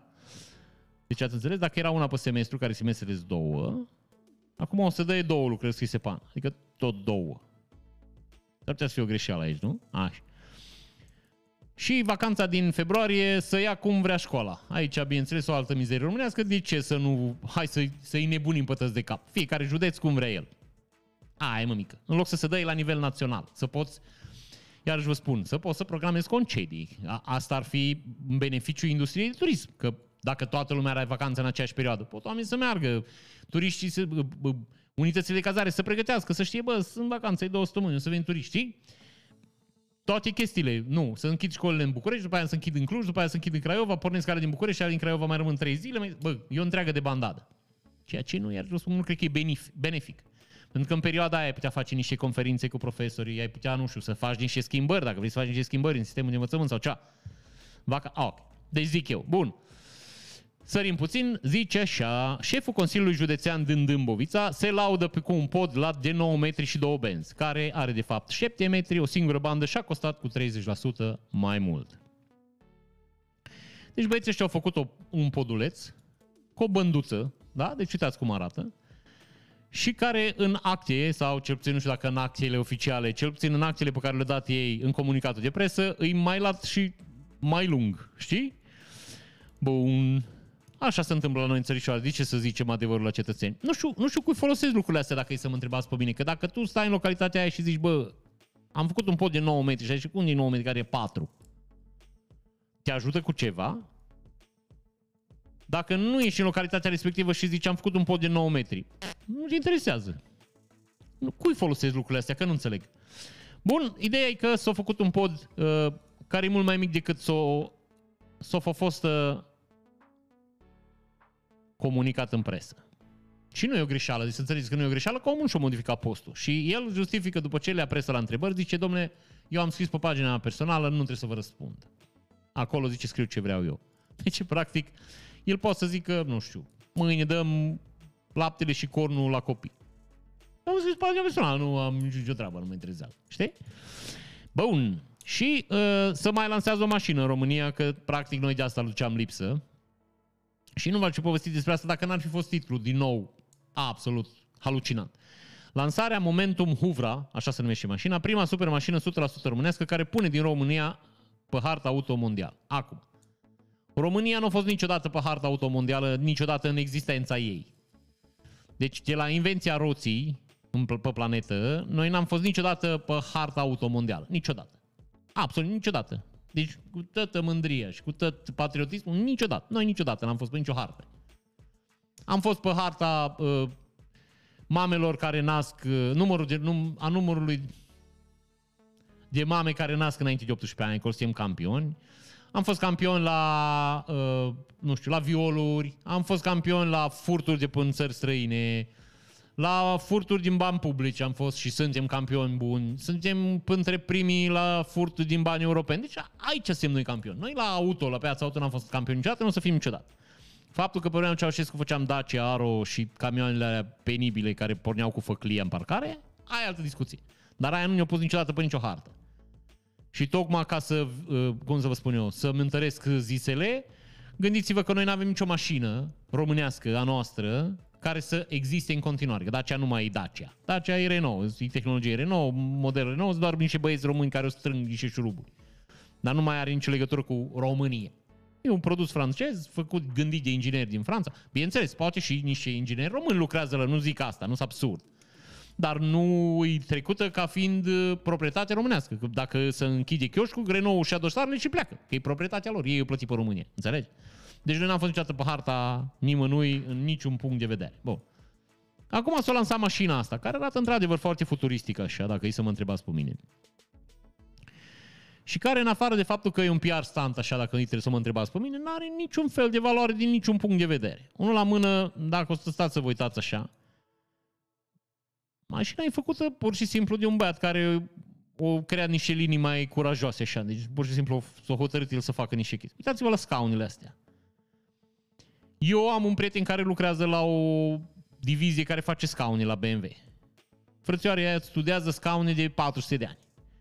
Ăia fac mii de scaune și fac 78 de miliarde de studii de cum stai pe scaun, cum îți stă coloana, cum ți se apasă plămânii, cum îți stau rinichii, cum ți ficatul dacă ți-e un pic umflat și cum să stai pe scaun, înțelegi? Deci oamenii fac mii de studii pentru un scaun și vin niște băieți care au niște sute de mii de euro de cheltuit și fac ei un scaun. Uitați-vă cum arată scaunul ăsta. Niciun, deci nu există nicio șansă pe planeta asta scaunul ăsta să respecte, să zic, măcar vreo urmă de normă.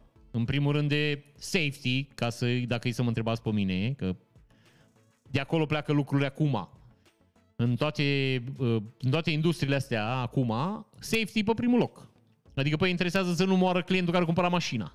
Asta e principalul criteriu. Și după aia vine confort, vine ergonomie, vine sănătate, vine material, știți? Sunt mai multe lucruri. Vine.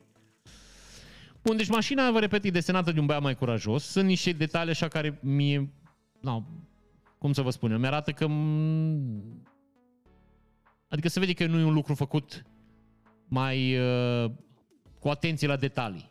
Sunt niște chestii mai pătrățoase, îmbrăcate în piele alcantara, în piele din asta catifelat așa, ca să nu creeze reflexii, că iar zic, reflexiile poți să le faci numai într-o mașină pe care ești șmecher, în care poți să faci chestii foarte drepte și perfect, perfect, perfect, suprafețe perfect drepte.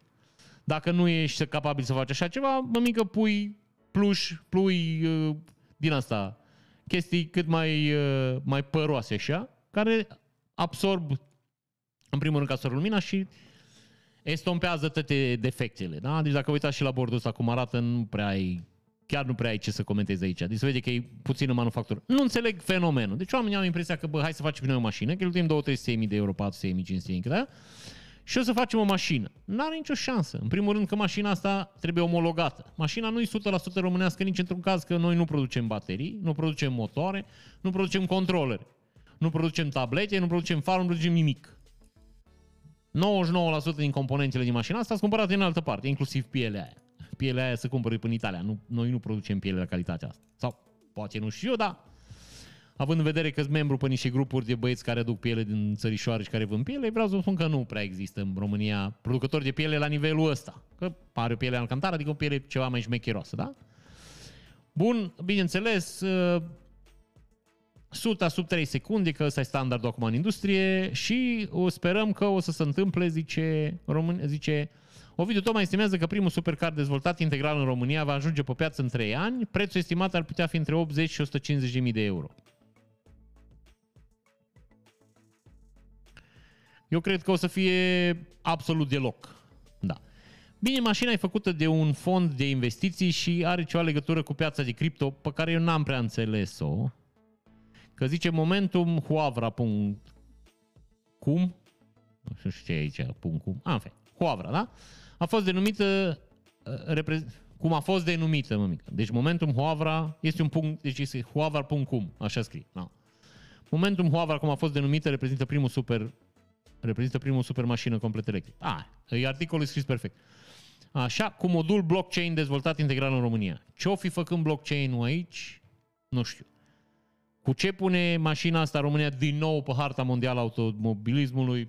N-am nici mică idee, dar am vrut, bă, s-ar putea, poate voi știți niște lucruri pe care eu nu le știu, și s-ar putea să, să fie așa cum zice băiatul ăsta, dar vă rog din suflet, dacă cumva există, aveți voi explicația asta, când nu mai fost România pe harta mondială și cum mașina asta o repune pe harta mondială și când am plecat de pe harta mondială auto, vă rog să-mi scrieți că chiar interesați de fenomen. și uh, zice așa, 8 salariați ai ambulanței Neamț reținuți după ce au dat mită să fie angajați definitiv. 6.000 de euro șpagă fiecare. 8 salariați ai substa- substației Târgu Neamț al Serviciului de Ambulanță Județean au fost reținuți pentru 24 de ore procurorii DNA, fiind cercetați pentru că au dat mită pentru a fi angajați pe perioadă nedeterminată. DNA a anunțat că procurorii Serviciului Teritorial au dispus punerea în mișcare acțiunii penale și reținerea pentru 24 ore a o persoane, toate angajate pe perioadă determinată în cadrul Serviciului de Ambulanță Județean Neamț, în sarcina căruia s-au reținut, cărora ar trebui, s-au reținut comiterea infracțiunii de dare de mită. Conform procurorilor, cele o persoane ar fi acceptat și ulterior ar fi remis managerului general interimar al Serviciului de Ambulanță Suma de 6.000 de euro de persoană, în total 48.000 de euro pentru a fi declarați admiși la un concurs ce viza ocuparea unor posturi pe o perioadă nedeterminată pentru personalul sanitar și sanitar auxiliar în instituția mai sus menționată. Din banii menționați, o inculpat ar fi rămas 40.000 de euro managerului și 8.000 de euro unei alte inculpate însărcinate la vremea respectivă cu organizarea examenului. Inculpații reținuți urmează să fie prezentați vineri așa. DNA precizează că în comunicat că managerul și alte două inculpate sunt cercetate în stare de arest preventiv. Deci, mai țineți minte ce v-am povestit cu spitalul din Baia Mare? Că era 5.000 să te angajezi și după ce o anumit uh, cetățean de la conducerea instituției au ajuns ministrul sănătății crescut șpaga la 7.000 de om? Mai țineți minte ce v-am zis eu? Și mulți dintre voi ați gândit așa, bă, frățeare, a, mă las un căcat, că nu chiar așa, mă, să fac examene pe bune să-i, bă, așa îi, nu. Deci la bugetari, dacă vezi un băiat că s-a angajat la bugetar, știi sigur că o da șpagă sau are pe cineva acolo. Cum v-am mai povestit, la aeroportul din Baia Mare, când s-a dat examenul ca să se ocupe posturile, băieții cu pile au venit la 9, examenul trebuia să înceapă la 10. Și băieții care au venit mai repede s-au găsit cu ușa, deschis, cu ușa închisă. Și ca să intre la examen, au intrat pe geam în instituție. Înțelegeți? Și s-au amânat examenul și s-au dat în altă zi și bineînțeles s-au luat-o băieții care erau, nu e așa, în cărți. Deci ați înțeles ce vă zic aici? O închis ușa mică și a făcut examenul cu o oră mai repede. Asta e țărișoara în care trăim, n-are rost. Bun, bugetari ăștia care dau 30% din ște? Ah, okay. Diana Șoșoacă s-a înscris în partidul SOS România. Să o salutăm pe doamna Diana. Atâta vreau să vă zic. Nu ăsta. de acolo, Silviu!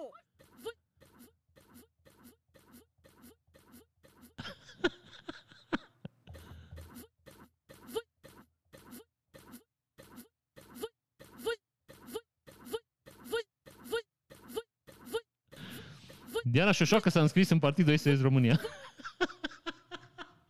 Vă las una. Fugi de acolo, Silviu! Atât. Silviu, mâncat iar fericirea. Serv. Deci Diana Șoșoacă, m- nu știm cine e partidul SOS, nu ne interesează, ideea e că s-au înscris. Am un anunț de făcut în ceea ce mă privește. Sunt nebună. A, nu, nu asta. Nu, altceva vreau să vă zic. Zice, de astăzi vă anunț că sunt membra partidului SOS România. Voi vă dați seama dacă, deci dacă Diana să șoșoacă e membru al acestui, ce, ce partid poate să fie ăla? Vă vă dați seama ce trebuie să fie acolo? Ce ședințe trebuie să aibă ea? Bă, cascadorii râsului. Deci, eu aș plăti, vă jur. Știți cum e abonamentul la Disney? 200 lei pe an acum, că e promoție. 8 luni pe 12 luni, ceva. Eu aș plăti 100 lei pe lună să văd ședințele la partidul ăsta. Dar cap coadă, deci să nu fie nimic cenzurat, să nu fie nimic ascuns. Deci de când intră în sală până să stinge lumina. Eu aș da 100 lei pe lună. Și cred că ar fi mulți ca mine. Mon frère, am face, deci vă jur, ne-am adunat seara să ne uităm la ședințe.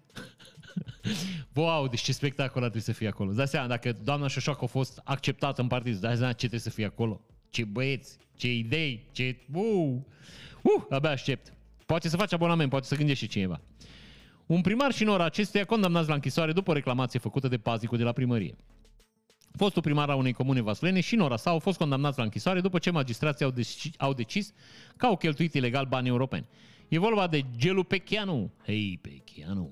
Fost primar al comunei vaslene Dr- Drânceni și nora sa informează ziare.com. Femeia este acuzată că a încasat timp de 22 de luni câte 550 de euro pe lună acesta fiind salariul pe care îl lua pentru postul de manager al unui proiect finanțat cu fonduri europene. Însă femeia n-a venit deloc la slujbă. Cel care a denunțat tot procurorul anticorupție a fost tocmai portarul primăriei. În actul de sesizare, reclamantul își- își exprim, exprimă nemulțumirea legată de anumite proiecte realizate de către primărie și că, din câte cunoaște, nora primarului ar fi fost angajată într-un proiect realizat din fonduri europene. Deci asta e o mizerie, mă mică. Da? Deci e o mizerie. 22 de luni, 550 de euro. Fix, fix. Mon frère, fix, fix. Dar, fiind fonduri europene, au arestat pe băieți. Și acum, că de am vrut să vă citesc că n-are, articolul ăsta nu are o relevanță, uh, nu știu, în politica românească. Dar, articolul ăsta explică de ce primarii din România nu accesează fonduri europene. Pentru că de acolo nu poți fura bani, bani mămică, că dacă te prinde, faci pușcărie. Spre deosebire de fondurile publice, în care fiecare le cheltuiește cum vrea organismul lui.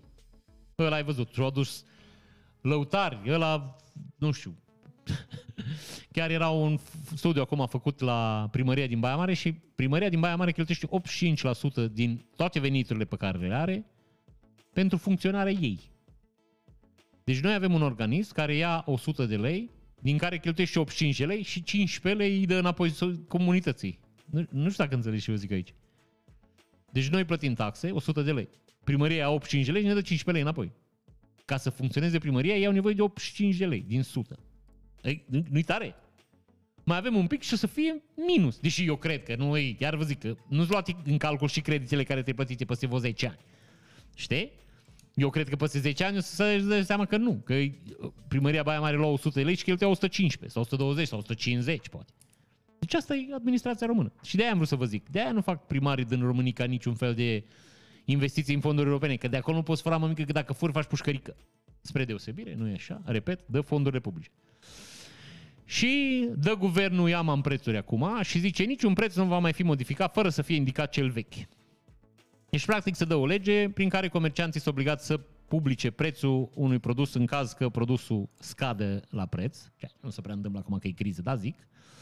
Și trebuie să afișeze cel mai mic preț din ultimele 30 de zile.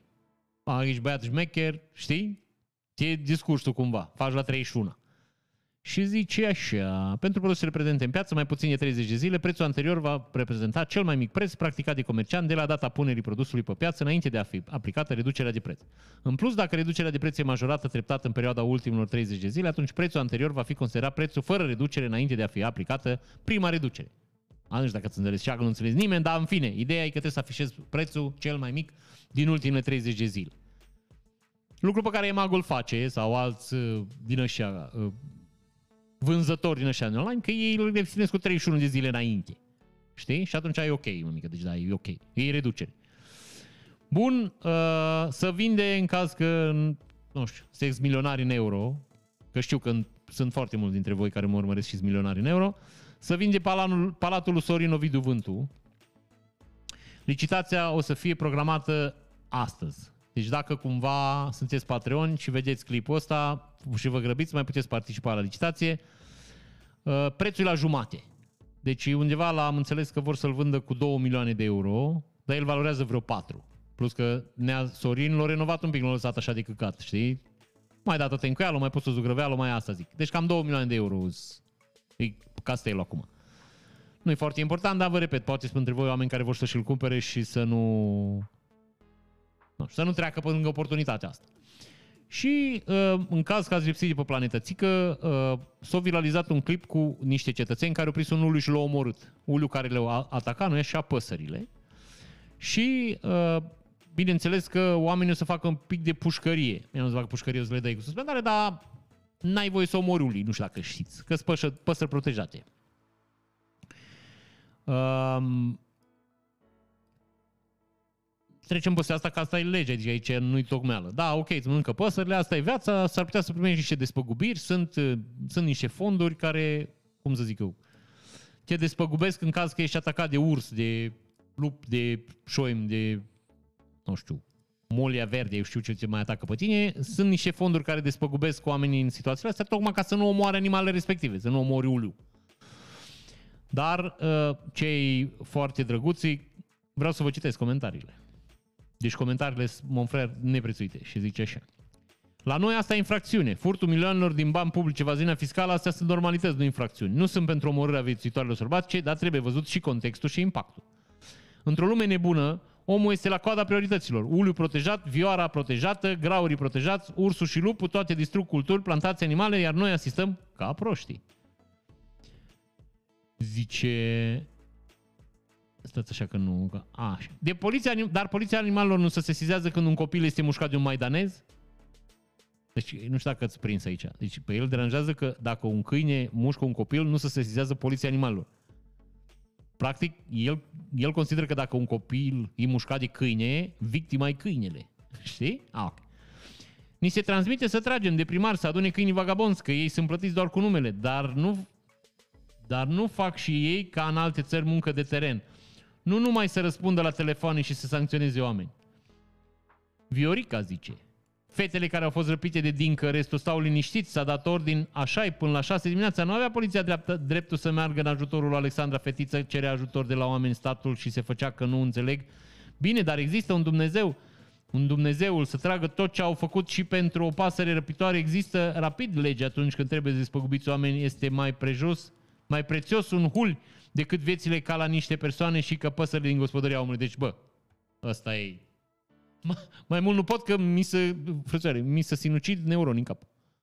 Deci am, niște, am neuroni care să se adună 2 cu 2 și să lovesc cap în cap până mor. Să dau sinapsă în sinapsă, cum ar veni.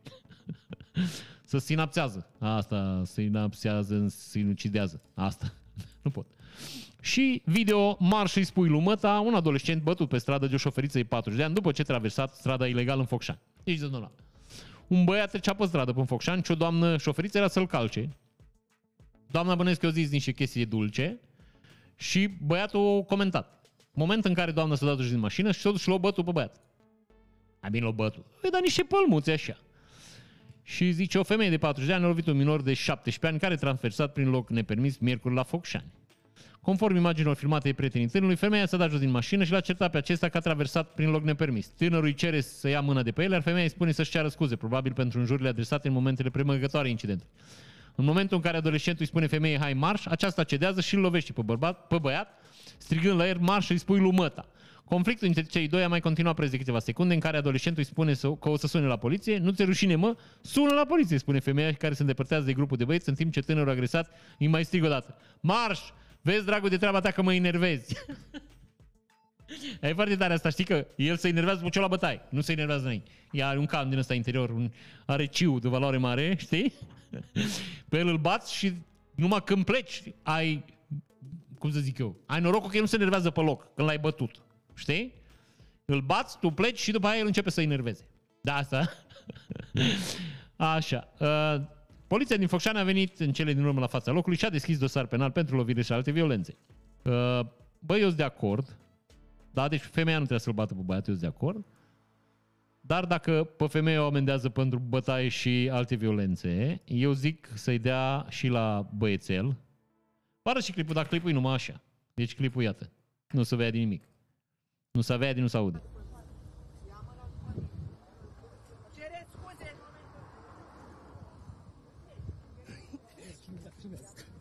Filmează, filmează, ia. Cereți scuzi. Cereți scuzi.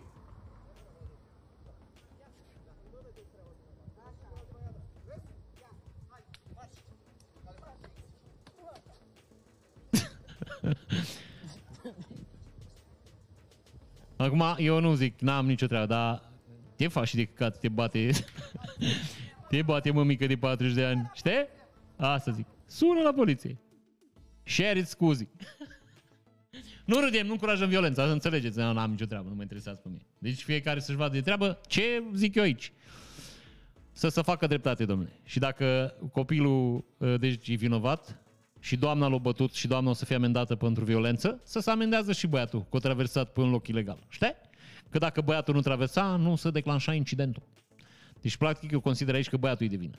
Știi? El o declanșat. Și ea, bineînțeles că nu a dat dovadă de bună creștere și nu a fost o...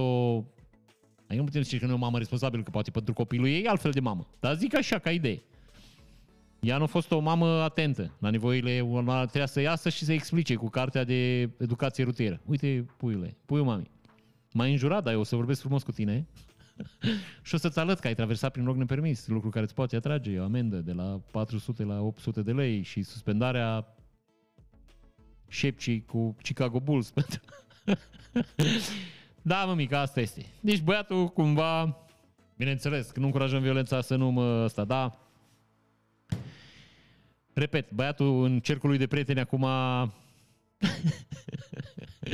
știi? Nu cred că o să mai prindă pusi o perioadă asta. Poate așa din milă numai, știi? Bătut de o femeie pe stradă nu... Știi? La vârsta lui, 17 ani, îți dai seama că îi distruge tineretul. Ah, ok, tinerețea. Bun, uh, hai să vedem ce urmează. Ce urmează? Ce urmează? Vă dăm din politică. Zice așa. Ministrul Muncii voi propune eliminarea procentului din PNRR pentru pensii. Deci domnul Budâi, că v-am mai povestit de dânsul, domnul Budâi odată la trei zile e detranjat că noi în PNRR avem foarte puțin bani pentru pensii și dânsul nu poate să mărească pensiile și s-ar putea partidul dânsului să nu mai primească așa multe voturi.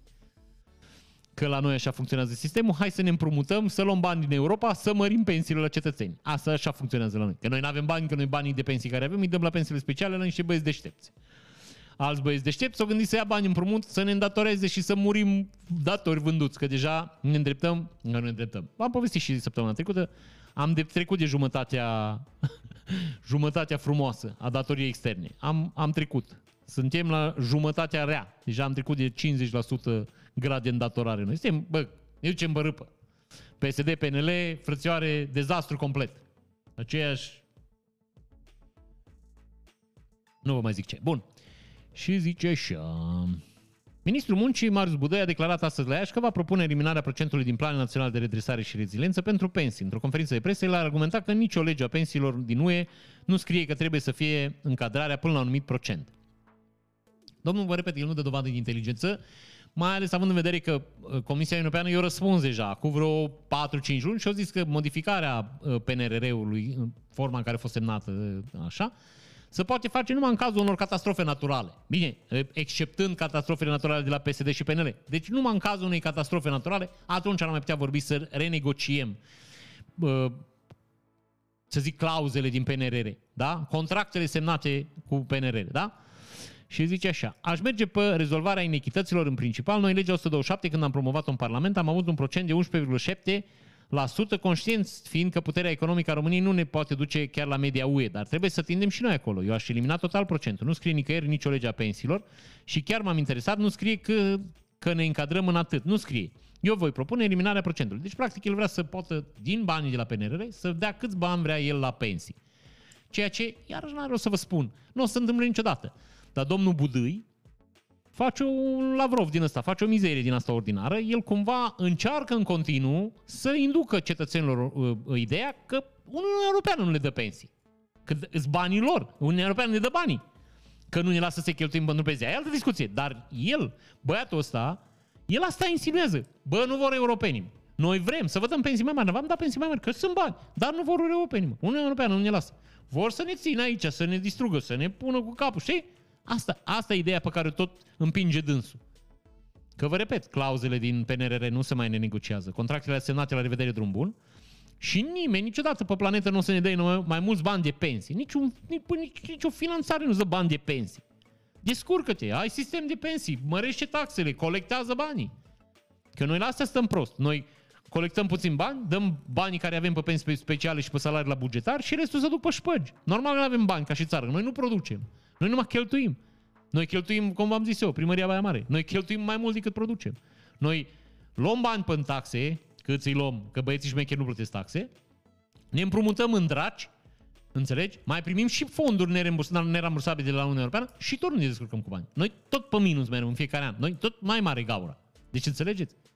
Că noi dacă n-am avea banii de la Uniunea Europeană și n-am mai primit nici împrumuturi, noi am închide țara. Deci noi în două luni am terminat, s-o terminat. Nu ar fi bani nici de salarii, nici de nimic. De la revedere. Că asta e țărișoara în care trăim noi. Că, repet, noi ținem în spate o, o șleachtă de, de, bă, de gunoi. Noi suntem ca animalul ăla, plin de căpușe, care nici nu mai poate să meargă. Înțelegi? N-avem de unde, mă, frate. Bun, și hai să vă citesc și despre domnul Cioloș, că s-a vorbit foarte mult despre domnul Cioloș și am vrut să scriu și eu un articol, dar pur și simplu n-am avut timp. Dar o să vă spun, o să vă citesc un articol scris de un domn cu care eu sunt 100% de acord. Și zice așa, Cioloș n-a demisionat astăzi, Cioloș a demisionat acum 4 luni, pe 4 februarie. Deci Cioloș a dăruit lui Cătălin Drulă cele 19.603 voturi, președinția USR, ca să le completeze la majoritatea din Biroul Național, adică să aibă superputere. De ce ar demisiona cineva din fruntea unui partid după ce a fost ales cu 50,9% dintre membri? Deci n-a plecat de pe postul de membru în vreun birou local din Văscăuții de Sus, a plecat de pe cea, cea mai înaltă funcție din partid, obținută cu votul direct al majorității. Și n-a plecat Hodoron Tronc, a plecat după ce și-a dat seama că cei 50,9% din membrii care i-au acordat voturile nu contează. A plecat după ce a încercat să implementeze un program pentru reformarea USR-ului care era cu care era toată lumea de acord, se ducea pe râpă. Deci înțelegeți ce vă spun eu aici? Exact ce spune domnul ăsta aici. Cioloș a plecat pentru că el, după ce a fost ales președintele partidului și a încercat să facă o reformă în partid, Biroul Național al Partidului, în frunte cu domnul Drulă și domnul Barna, au refuzat să-l ajute. Și atunci, practic, democrația s-a pișat pe el partid, înțelegeți?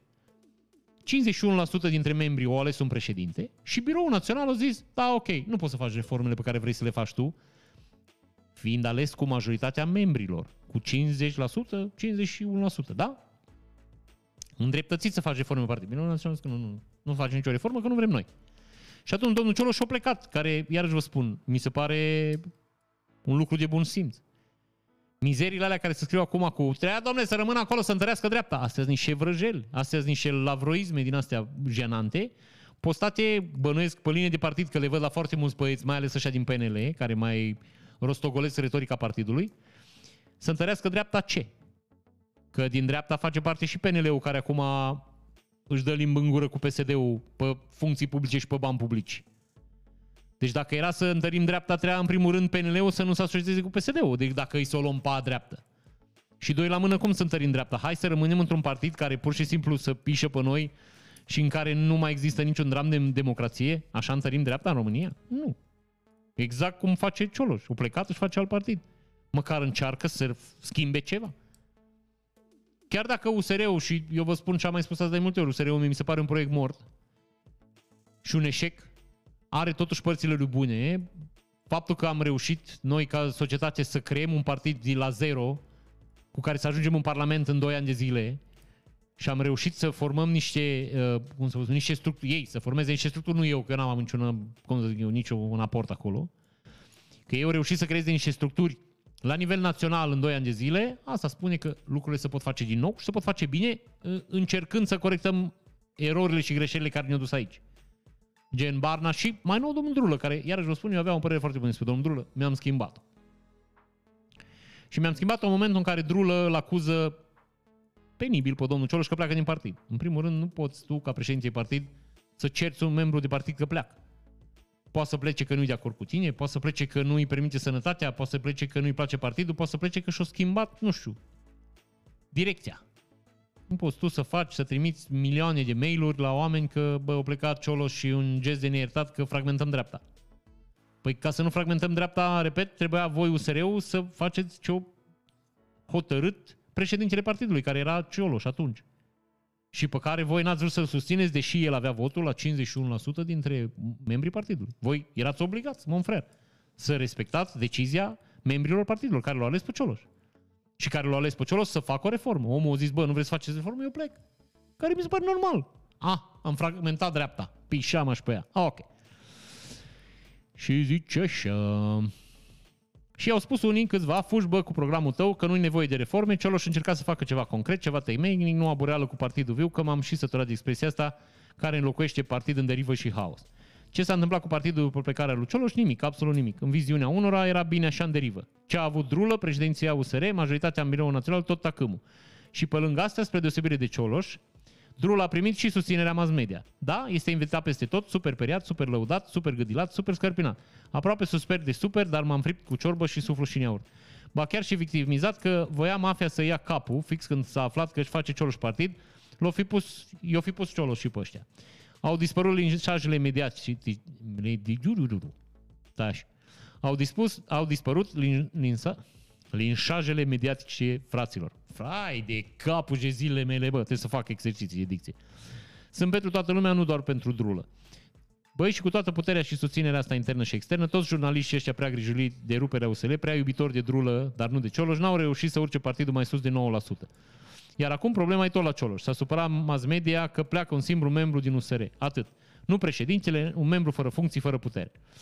Deci, practic, aici ai discuția că să încearcă puțin descreditarea domnului Cioloș și să nu-și mai facă un partidus, că poate asta ar deranja puțin pe băieții la PNL PSD, care iarăși zic acum s-ar putea să existe o înțelegere pe sub masă și cu băieții de la USR și cu domnul Drulă.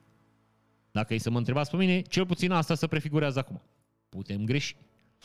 Bun, sărim, o lăsăm pe politică că n-are rost. Șeful ANAF zice, nu este o prioritate pentru mine acum să alerg după un profesor sau după o manicuristă, prefer să merg pe prevenție. Ce ne spune domnul șef de la ANAF aici? Ne zice că, practic, nu o să preseze aici. Da? Deci nu o să fie ăsta punctul de presiune. Și că încearcă să facă prevenție, uh, adică să-i convingă pe oameni să-și declare uh, singuri veniturile. Never ever, mă nu o să întâmple niciodată asta. Îți spun eu, dăm piață. Eu am un client care are un magazin, nu plătește nicio taxă la stat, nu dă niciun leu la stat. El conduce un, un Audi Q9 7 și fisul are un Audi A8. Da? Au un magazin, n-au angajați, numai ei lucrează, nu plătesc niciun ban la stat, nici nu cred că au casă fiscală.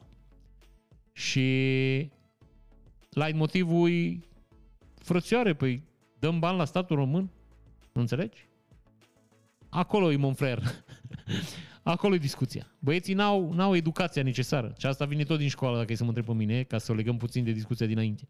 Nu există necesar, nu există educația să plătești taxe la stat și pe de altă parte, mă iar zic, la modul cum furați voi banii, nu prea să încurajați cetățenii să plătească taxe.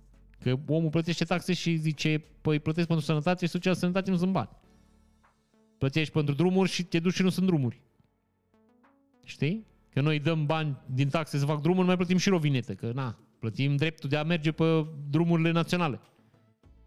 Pe care le-am făcut tot din bani, nu știu dacă îi să mă întreb pe mine, că nu le-am făcut, nu știu, nu a venit și să le facă și noi acum suntem obligați să, nu știu, să plătim dreptul de a circula pe ele, da? Maybe it's just me, știi? Poate numai eu gândesc așa. Uh, a, că nu are rost să o sărim. Așa, din arest din Bulgaria, Elena Udrea îi amintește lui Cătălin Predoiu cum i-a pus câteva cărămizi importante la temelia carierei. Deci doamna Udrea uh, în Bulgaria contestă sistemul judiciar din România și spune că a fost uh, judecată pe nedrept și uh, nu e așa condamnată la șase ani de pușcărie. Sanchi. Eu nu cred că o să vedem pe Elena Udrea noi în pușcărie. Ascultați ce vă spun eu. Femeia asta știe niște lucruri pe care noi nu le știm.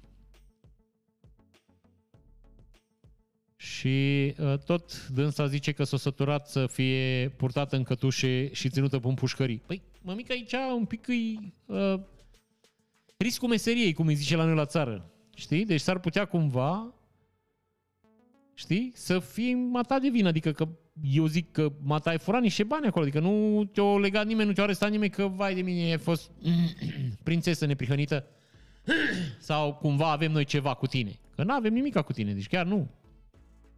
Pur și simplu, îi, ce se întâmplă acum e consecința faptelor pe care le-ai comis. Domnul Grindeanu zice, de vreo 10-11 ani încercăm să păcălim Comisia Europeană cu CFR Marfă. E momentul să alegem o soluție. Autoritățile române încearcă de vreo 10-11 ani să-i păcălească pe cei de la Comisia Europeană legat de CFR Marfă.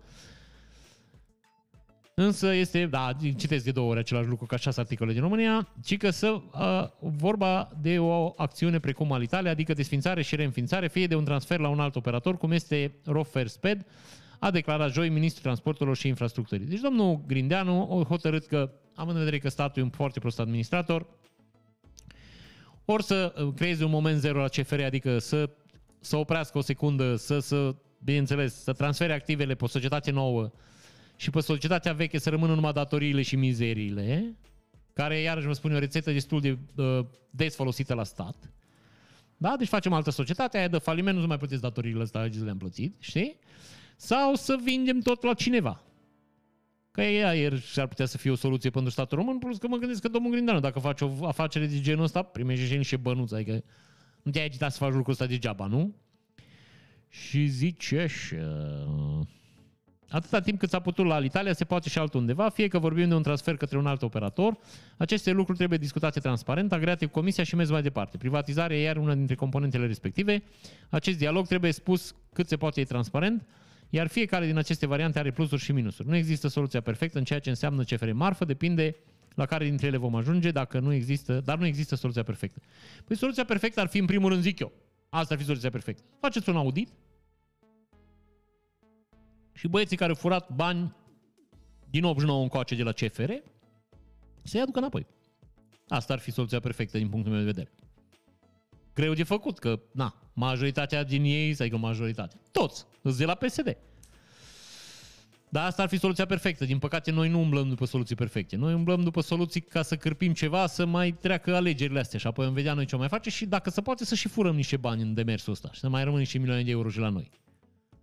Și eu dacă dacă îi să mă întrebați pe mine, domnul Grindeanu, chiar pare omul potrivit pentru asta. Mie, domnul Grindeanu mi se pare un om foarte shady așa, foarte alunecos are el așa o vrăjeală așa în el și așa un zâmbețel așa de jmecher. Mai așa și are niște dumițe el așa de băiat, stai că vă rezolvă tata acum, știi? Deci e așa, mi se pare alunecos așa. Dacă îi să mă întrebați mine, poate, bă, poate greșesc. Da, așa din, din mimică, din uh, coregrafie, cel puțin așa transmite.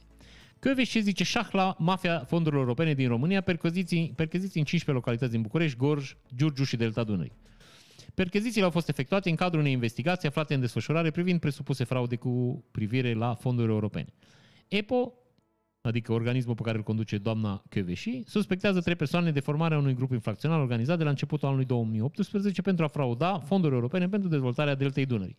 În acest scop, suspecții au dezvoltat o schemă cu șapte companii, controlate fie direct, fie prin intermediari. Gruparea infracțională își continuă și astăzi activitatea, fiecare suspect având un rol bine definit și acționând în mod coordonat. Doi dintre suspecți au pus la dispoziția grupului patru companii care accesaseră în mod greșit fonduri europene și le-au folosit în alte zone ale României, în afara deltei Dunării. Suspecții au pus la punct un sistem prin care, pe baza unor documente inexacte, au creat o aparență falsă cu privire la locul de implementare al proiectelor, existența resurselor financiare aferente contribuției proprii și organizarea transparentă a procedurilor de achiziție. Manipularea procedurilor de achiziție a dus la stabilirea unor prețuri majorate artificial. Practic, oamenii au luat credit pe o firmă și și-au cumpărat chestii de pe altă firmă care era tot a lor. Credit. O la fonduri europene pe firmă și au cumpărat alte chestii de pe altă firmă care era tot a lor la niște prețuri mult mai mari.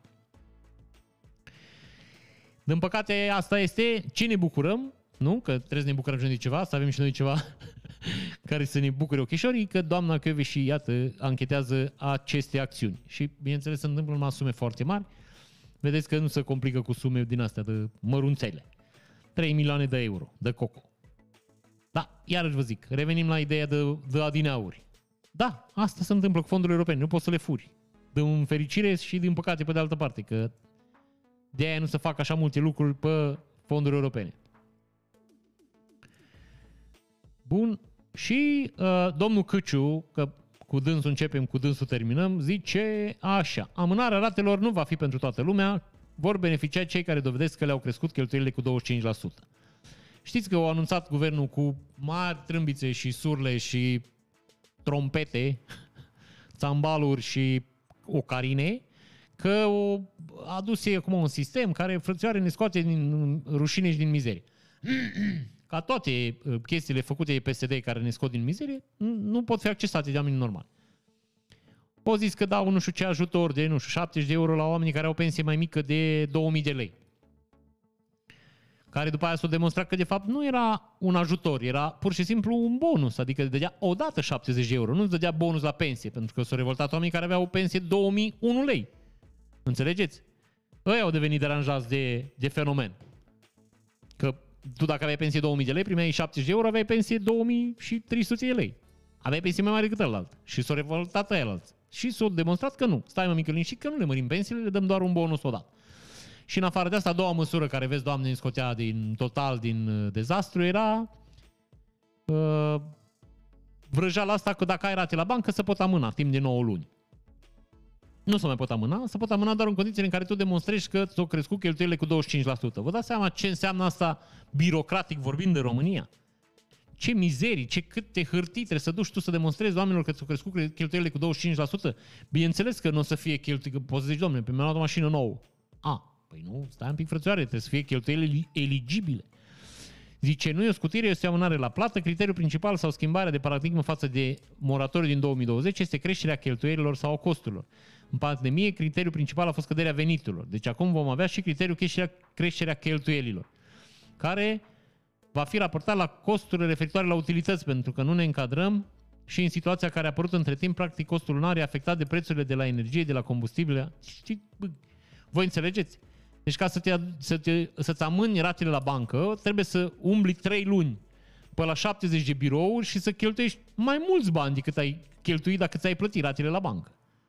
Deci din start, metoda asta nu o să funcționeze niciodată. În afară de asta, vă spun, faptul că ți amâni ratele la bancă nu te ajută cu nimic, că îți împingi un credit și de fapt plătești și o dobândă. Tu tot plătești mai mulți bani, de fapt. Nu te ajută cu absolut nimic. Așa cum v-am mai explicat eu, nicio acțiune de ajutor întreprinsă de Guvernul României nu a ajutat vreodată vreo firmă. Bine. Au ajutat niște firme, dar nu a mele sau nu ale noastre. A unor băieți mai deștepți, mai înfipți în sistem. Ce ai vă zic? Așa că dacă cumva așteptați un ajutor de la statul român, eu zic să, să vă vedeți de treabă. Înțelegeți? Zice, de asemenea, bancherii cer ca nu oricine să poată beneficia de facilitate, ci doar cei care nu mai pot plăti ratele. Lucru care iarăși mi se pare mie de căcat, că nu înțeleg de ce să, să opun bancherii. Că pentru ei nu e un lucru rău că se întâmplă asta. Deci chiar nu e un lucru rău deloc. Bă, da, maybe it's just me. Bun, hai că ne lungim un pic, am, am cam depășit. Uh, e mie, una, pot de minute. O să sărim peste știrile internaționale și despre știrile de război. Vă dau numai știrile awesome, care sunt un pic cam multe. Da, o să vi le prezint așa în viteză. În Varșovia, un ucrainean care a ajuns cu o mașină Hyundai ciuruită de glanțe, ce așa arăta mașina lui săracul om, o beneficiat de o reparație gratuită de la un dealer Hyundai care uh, i-a făcut mașina gratis. Lucru care, iarăși vă spun, și crește încrederea în oameni până la urmă pe planetă. Pe de altă parte, uh, autorul articolului arată și un Tesla care a rămas în Ucraina și din cauza că nu a putut să o fure, da? Rușii au devastat-o complet, o fură agențiile și dacă vă uitați, o rup și capota să vadă ce avea, da, de da, de găsești ceva acolo, de furat. Din nefericire pentru ei, absolut nimic. Vă repet, o devastat-o și așa au rămas mașina în Ucraina. Bun. Uh, în Marea Britanie s-a deschis primul skatepark pentru indoor, da? care arată în forma asta, deci e un skatepark în centrul orașului, la care abonamentul pentru copii e de o liră pe lună. Deci, practic, pentru oricine. Oricine vrea să facă sport, să facă skate în, în această minunată construcție, costul de o liră pe lună. Așa, au apărut niște filmulețe cu un polițist, în caz că îl mai știți pe băiatul ăsta, Valer Kovac îl cheamă, a fost destul de viral el, a fost uh, ceva lider de sindicat pe la poliție, în fine, și apar două filmulețe cum dă bani înapoi, îi oprește niște teriști și unul îi dă bani și el îi dă bani înapoi și aici oprește un șofer de tir turc care și ăla îi spune că, na, cât îi șpaga, cam ceva de genul ăsta. Uh, foarte faine climulețele și așa uh, mobilizatoare, toată planeta s-a înduioșat, oamenii au plâns, uh, ghiocei s-au îndreptat spre soare, floarea soarelui s-a îndreptat spre apus, înțelegi? Bă, s-a schimbat planeta. Filmele alea spuse de pe body cam lui. Adică el poate să ia șpagă de 100, nu zic că ia șpagă. El poate să ia șpagă de 100 de ori și pe aia să ia, facă un film în care îi dă bani înapoi la ăla. N-are nicio relevanță dacă îi să mă întrebați pe mine. Eu nu contest. Poate un om foarte cinstit, Dumnezeu să-i dea sănătate și să-i țină năravul. Dar faptul că tu prezinți niște filme de pe body cam-ul tău, tu arăți niște filme în care tu nu iei șpagă, nu au nicio relevanță. Din potrivă, el în momentul în care lua banii aia cu șpaga în interior, el nu trebuia să-i dea înapoi. El trebuia să cheme un procuror și să-l acuze pe șoferul respectiv pentru dare de mită. Așa era legal. Deci, practic, când să mă întrebați pe mine, omul încălca legea. Dându-i bani înapoi omului, o încălca legea. Că omul trebuia să învețe minte că nu se dă șpagă și trebuia să fie amendat pentru dare de mită. Că și asta se pedepsește în România. Da, ca să... Așa. Vreau să vă anunț că a apărut Javelin Coffee. Nu știu ce gust are cafeaua, bănesc exploziv, deci nu-mi dau seama. Bun, DeLorean scoate un automobil electric, că de ce n scoate și un automobil electric, arată nițel mai bine decât automobilul românesc. Din nefericire, cred că aici avem de-a face doar cu niște randări, spre deosebire de autovehiculul românesc, care nu e așa, ă, există. Și în caz că v-ați întrebat vreodată de ce se numesc Gulf Wing, știi, ușile alea de la de la DeLorean, ă, să nu, adică bine, de la Mercedes, că Mercedesul le-a inventat prima oară, le-a desena prima oară, le-a gândit prima oară, vinde la pescăruș, mă mic. Îți ca și aripile pescăruș, gul, da? Asta, în caz că ați avut vreodată această dilemă, dați că mi se deschid 100 de mesaje în Facebook, o companie japoneză care produce jucării o scos o serie dedicată uh, războiului din Ucraina în care sunt prezentați soldații ruși care fură chestii. Deci, așa cum puteți vedea în imaginea alăturată, uh, un băiat cu un calorifer pe umeri și un băiat care cară, nu e așa, o toaletă. Acești japonezi. Uh, de pe urban.ro, un site pe care eu vă recomand de fiecare dată să-l urmăriți pentru că e chiar o chestie, nu știu cum zic, e plin de informații utile și drăguțe așa. Google Street View oferă acum posibilitatea călătoriilor în timp. România este pe locul 33 în topul celor mai căutate țări pe Google Street View. La aniversarea de 15 ani de Street View, compania a lansat o serie de facilități, printre care opțiunea de istorică a imaginilor Street View de pe mobil și de pe desktop. Prin această opțiune, utilizatorii pot vedea cum a evoluat un loc în decursul anilor prin imaginile Street View preluate în timp. De exemplu, dacă ești la piața Universității din București, poți vedea pe mobil cu ajutorul imaginilor Street View cum s-a modificat zona Teatrului Național de-a lungul timpului, clădirea teatrului, statuile, accesul auto, etc., până la cum arată în prezent. Mi se pare foarte tare. De-aia v-am și zis. Uite aici, mămică, Street View. 2008, 2011, 2022. Îs cam din același unghiuleț, cum ar veni așa. Foarte drăguț. Bun. Vă prezentăm mai în continuare o domnișoară care s-o apucat să croșeteze garduri. Și zic asta fără nicio urmă de glumă aici. E un domnișoară, e dita mai doamna. Am să zic că e milf, dar nu... Deloc. Asta zic. Bun, deci o doamnă care croșetează nu e așa garduri, care arată în felul următor. Nu e o idee rea. Mi se pare chiar sexy așa, dacă e să mă întrebați pe mine. Îmi pic cam multă treabă așa. Vine un băiat din ăla care are, vine un român din ăla care are 40 de hectare de un circuit, știi? Ai, de lucru acolo. Vă prezint în continuare iarăși o filmare awesome din, stați așa să nu greșesc, că n-aș vrea să greșesc, că nu-mi permit, din Spania. Și o să vă prezentăm, o să vă rog să urmăriți tot filmulețul, o să vă prezentăm transhumanța în Spania, cum ar veni. Iată, mică, oile. Oile, oile. Oile placide, cum zicea un mare artist român, care traversează, nu așa, un orășel.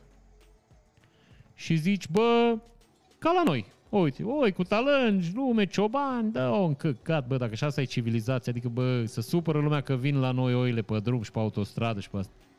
Deci stau băieții cu mașinile în trafic, asta este, trec oile, da? Și fără niciun fel de problemă. Ei, o să vă rog să vă uitați atent acum. Și o să vedeți că în urma oilor vine o armată de mașini care curăță drumul de căcăreze, cum le zice la noi aici la țară, practic materii fecale, cum le ziceți voi la oraș, da? Deci trec oile placide în continuare, da? Și în urma lor, ia stai să vedeți așa, în urma lor vine o armată de mașinuțe care curăță drumul. De pișu și de caca. Uite. No, vedeți, mă, mică, asta ne diferențiază pe noi de restul lumii. Că la noi mașinuțele alea lipsesc cu desăvârșire. Ce are, mă, s-o căcat oile? Ei, na. Las că e natural, e bio, mă. Ce? N-are nicio treabă. Înțelegeți? Am văzut chestia asta și în Germania. În Germania sunt mai șmecheri. În Germania sunt și mai șmecheri.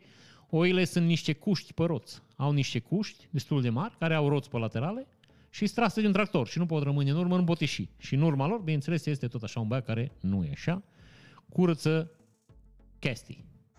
Deci mi se pare foarte drăguț. Așa drăguț că am mai dat play odată, dar nu vă mai arăt. Bun. Uh,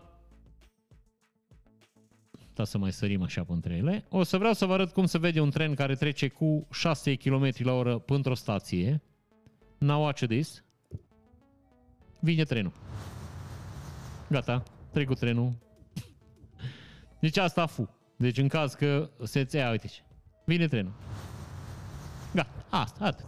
Deci, mămică, a trecut trenul. Cred că a trecut, n-am fost atent. M-am uitat la telefon. Bun, uh, vă mai arăt o chestie foarte faină legată de mediu, tot în Spania. Niște cetățeni au schimbat stâlpii de pe, nu știu, de undeva. Așa. Și unul dintre stâlpi era un uh, cuib de Cred eu că e ciocănitoare, dacă e să mă întrebați pe mine, mă pricep foarte bine, dar pare ciocănitoare. Și ca să păstreze uh, ciocănitoarea în mediu acolo, o tăiat o bucățică de stâlp pe care l-o prins pe stâlpul de beton. Bă, mie mi se pare, deci eu la fazele astea vă jur, mie îmi crește încrederea în oameni. Bine, mi-amintesc că trăiesc în România, am scade înapoi. Da, zic, am niște momente, am niște spike așa, niște vârfuri. Mi se întâmplă. Bun, vă mai arăt un festival. Oh, mă, mică, up, up. Îmi cer scuze. Așa e în tenis. Deci, stați așa.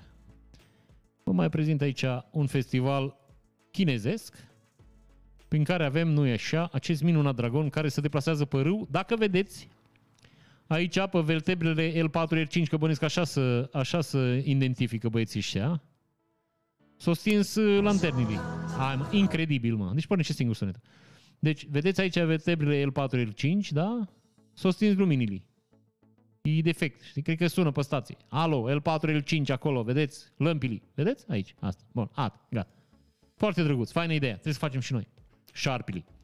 Bun. Și vă mai prezint aici din ciclu ce am mai filmat cu încetinitorul, un băiat a filmat căderea unei șăibi. Bă, dar nu știu ce pare și sunet așa din prima. Deci am o mică, cade șaiba. Cum ar veni, vă dau de la început ca să înțelegeți. Vas, apă, șaibă, da? Șaiba e pe drum. Uite-o, pică, și priviți Now Watch This, The Beauty. Ce cred că există aici, dacă e să mă întrebați pe mine? Cred că băiatul a pus niște detergent în apă ca să crească puțin tensiunea superficială, să se formează bule. Știi? Dar iată, din nou, slow motion. Absolut remarcabil. Foarte drăguț. Mi se pare drăguț. Mie, personal. Slow-mo guy. Sunt niște băieți care fac filmări slow motion. În caz că sunteți pasionați de fenomen, căutați pe YouTube slow-mo guy foarte șmecher. Era o cameră care face, nu știu, un milion de cadre pe secundă sau ceva din aia, care filmează un glonț care se zdrobește de o bucată de metal și filmează 43 de miliarde de poze în 73 de milisecunde. Bun, și hai să sărim noi așa la ultima parte a emisiunii, unde ne râdem cât de cât, că avem deja e, aproape două ore. Bun. Hai să începem cu... Uh, a, mă, incredibil, mă. Deci stați, că trebuie să opresc sunetul din calculator, că nu mai merge deja, că m-am plictisit. Așa, să începem cu un băiat care vă învață cum să vă curățați bena. E foarte simplu. Îmi pare rău, film un pic amic, dar n-am ce să fac. Deci, vedeți, mașina așa, vine cu mătura și să performează următoarea acțiune. Ia uitați aici. Pac, asta zic. Foarte simplu asta. Ne mai uităm o dată. Hai, hop, asta e mămică. Da, e pur o problemă de fizică, dacă e să mă întrebați pe mine. Da? Așa, dați-mi un punct de sprijin și voi răsturna pământul. Băiatul ăla care făcea carăți. Știți că este un băiat care e în Rusia, care face carăți. El care a inventat el stilul lui, are stilul lui. Din motive care mi scapă, el are ucenici, are oameni care învață de la el bătaie. Și băiatul ăsta, care eu vă zic, eu cred că e dus cu pluta, deci cred că e nebun. Deci el învață pe alții bătaie. Uite-te la el. Deci uite, el a învățat, uite, a învățat niște... Și ăsta săracul, care, acum, ori fiul lui, că seamănă foarte bine. Uite. Uite. pac, te-am luat, te-am lovit, te-am, uite, îți dau cu cotul, dau cu penisul pe șold. uite, mă mică, uite pe geam, uite la săracul cum stă, uite, uite, uite. Marele maestru. Pac, te-am prins, mă învârt, uite aici, mâinile în șold, ia, penisul erect, dă cu burta în mine. Aia, mă mică, asta. Dacă vreți să mai învățați, vă mai las o dată. Hai. Glumesc, mă, mereți în căcat, nu mă mai uit că mi, mi se face răuț așa. Mă ia cu leșin. Bun. Că nu știu ce avem aici. Ah, da, am știu ce avem aici, nu mai avem. Bun. Uh, urmează o formație muzicală instrumentală și aici clipul nu-i mare lucru, da? Vreau să vă gândiți deci vreau să vă gândiți că sunteți tatăl acestei fete. Stați așa. Și asta vreau să vă gândiți că voi, voi aveți o fată. Asta. Și găsiți într-o zi, pe net, filmulețul ăsta cu ea. Stați așa, să, ca să vă pun și muzica, că aici chiar avem nevoie de sunet, nu puteam fără. Înțelegeți? Deci voi, vă repet, aveți o fată asta. Și într-o zi, dracu, căutați pe net și găsiți acest moment. Deci o iau de la început. Deci e fata dansând, băiatul. Deci băiatul a dat drumul la beat cu sexul.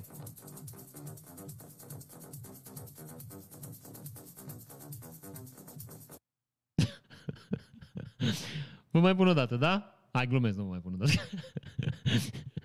Ce mi se pare mie că băiatul e foarte încrezător. Deci asta, asta îmi place mie la el. Că e hotărât așa.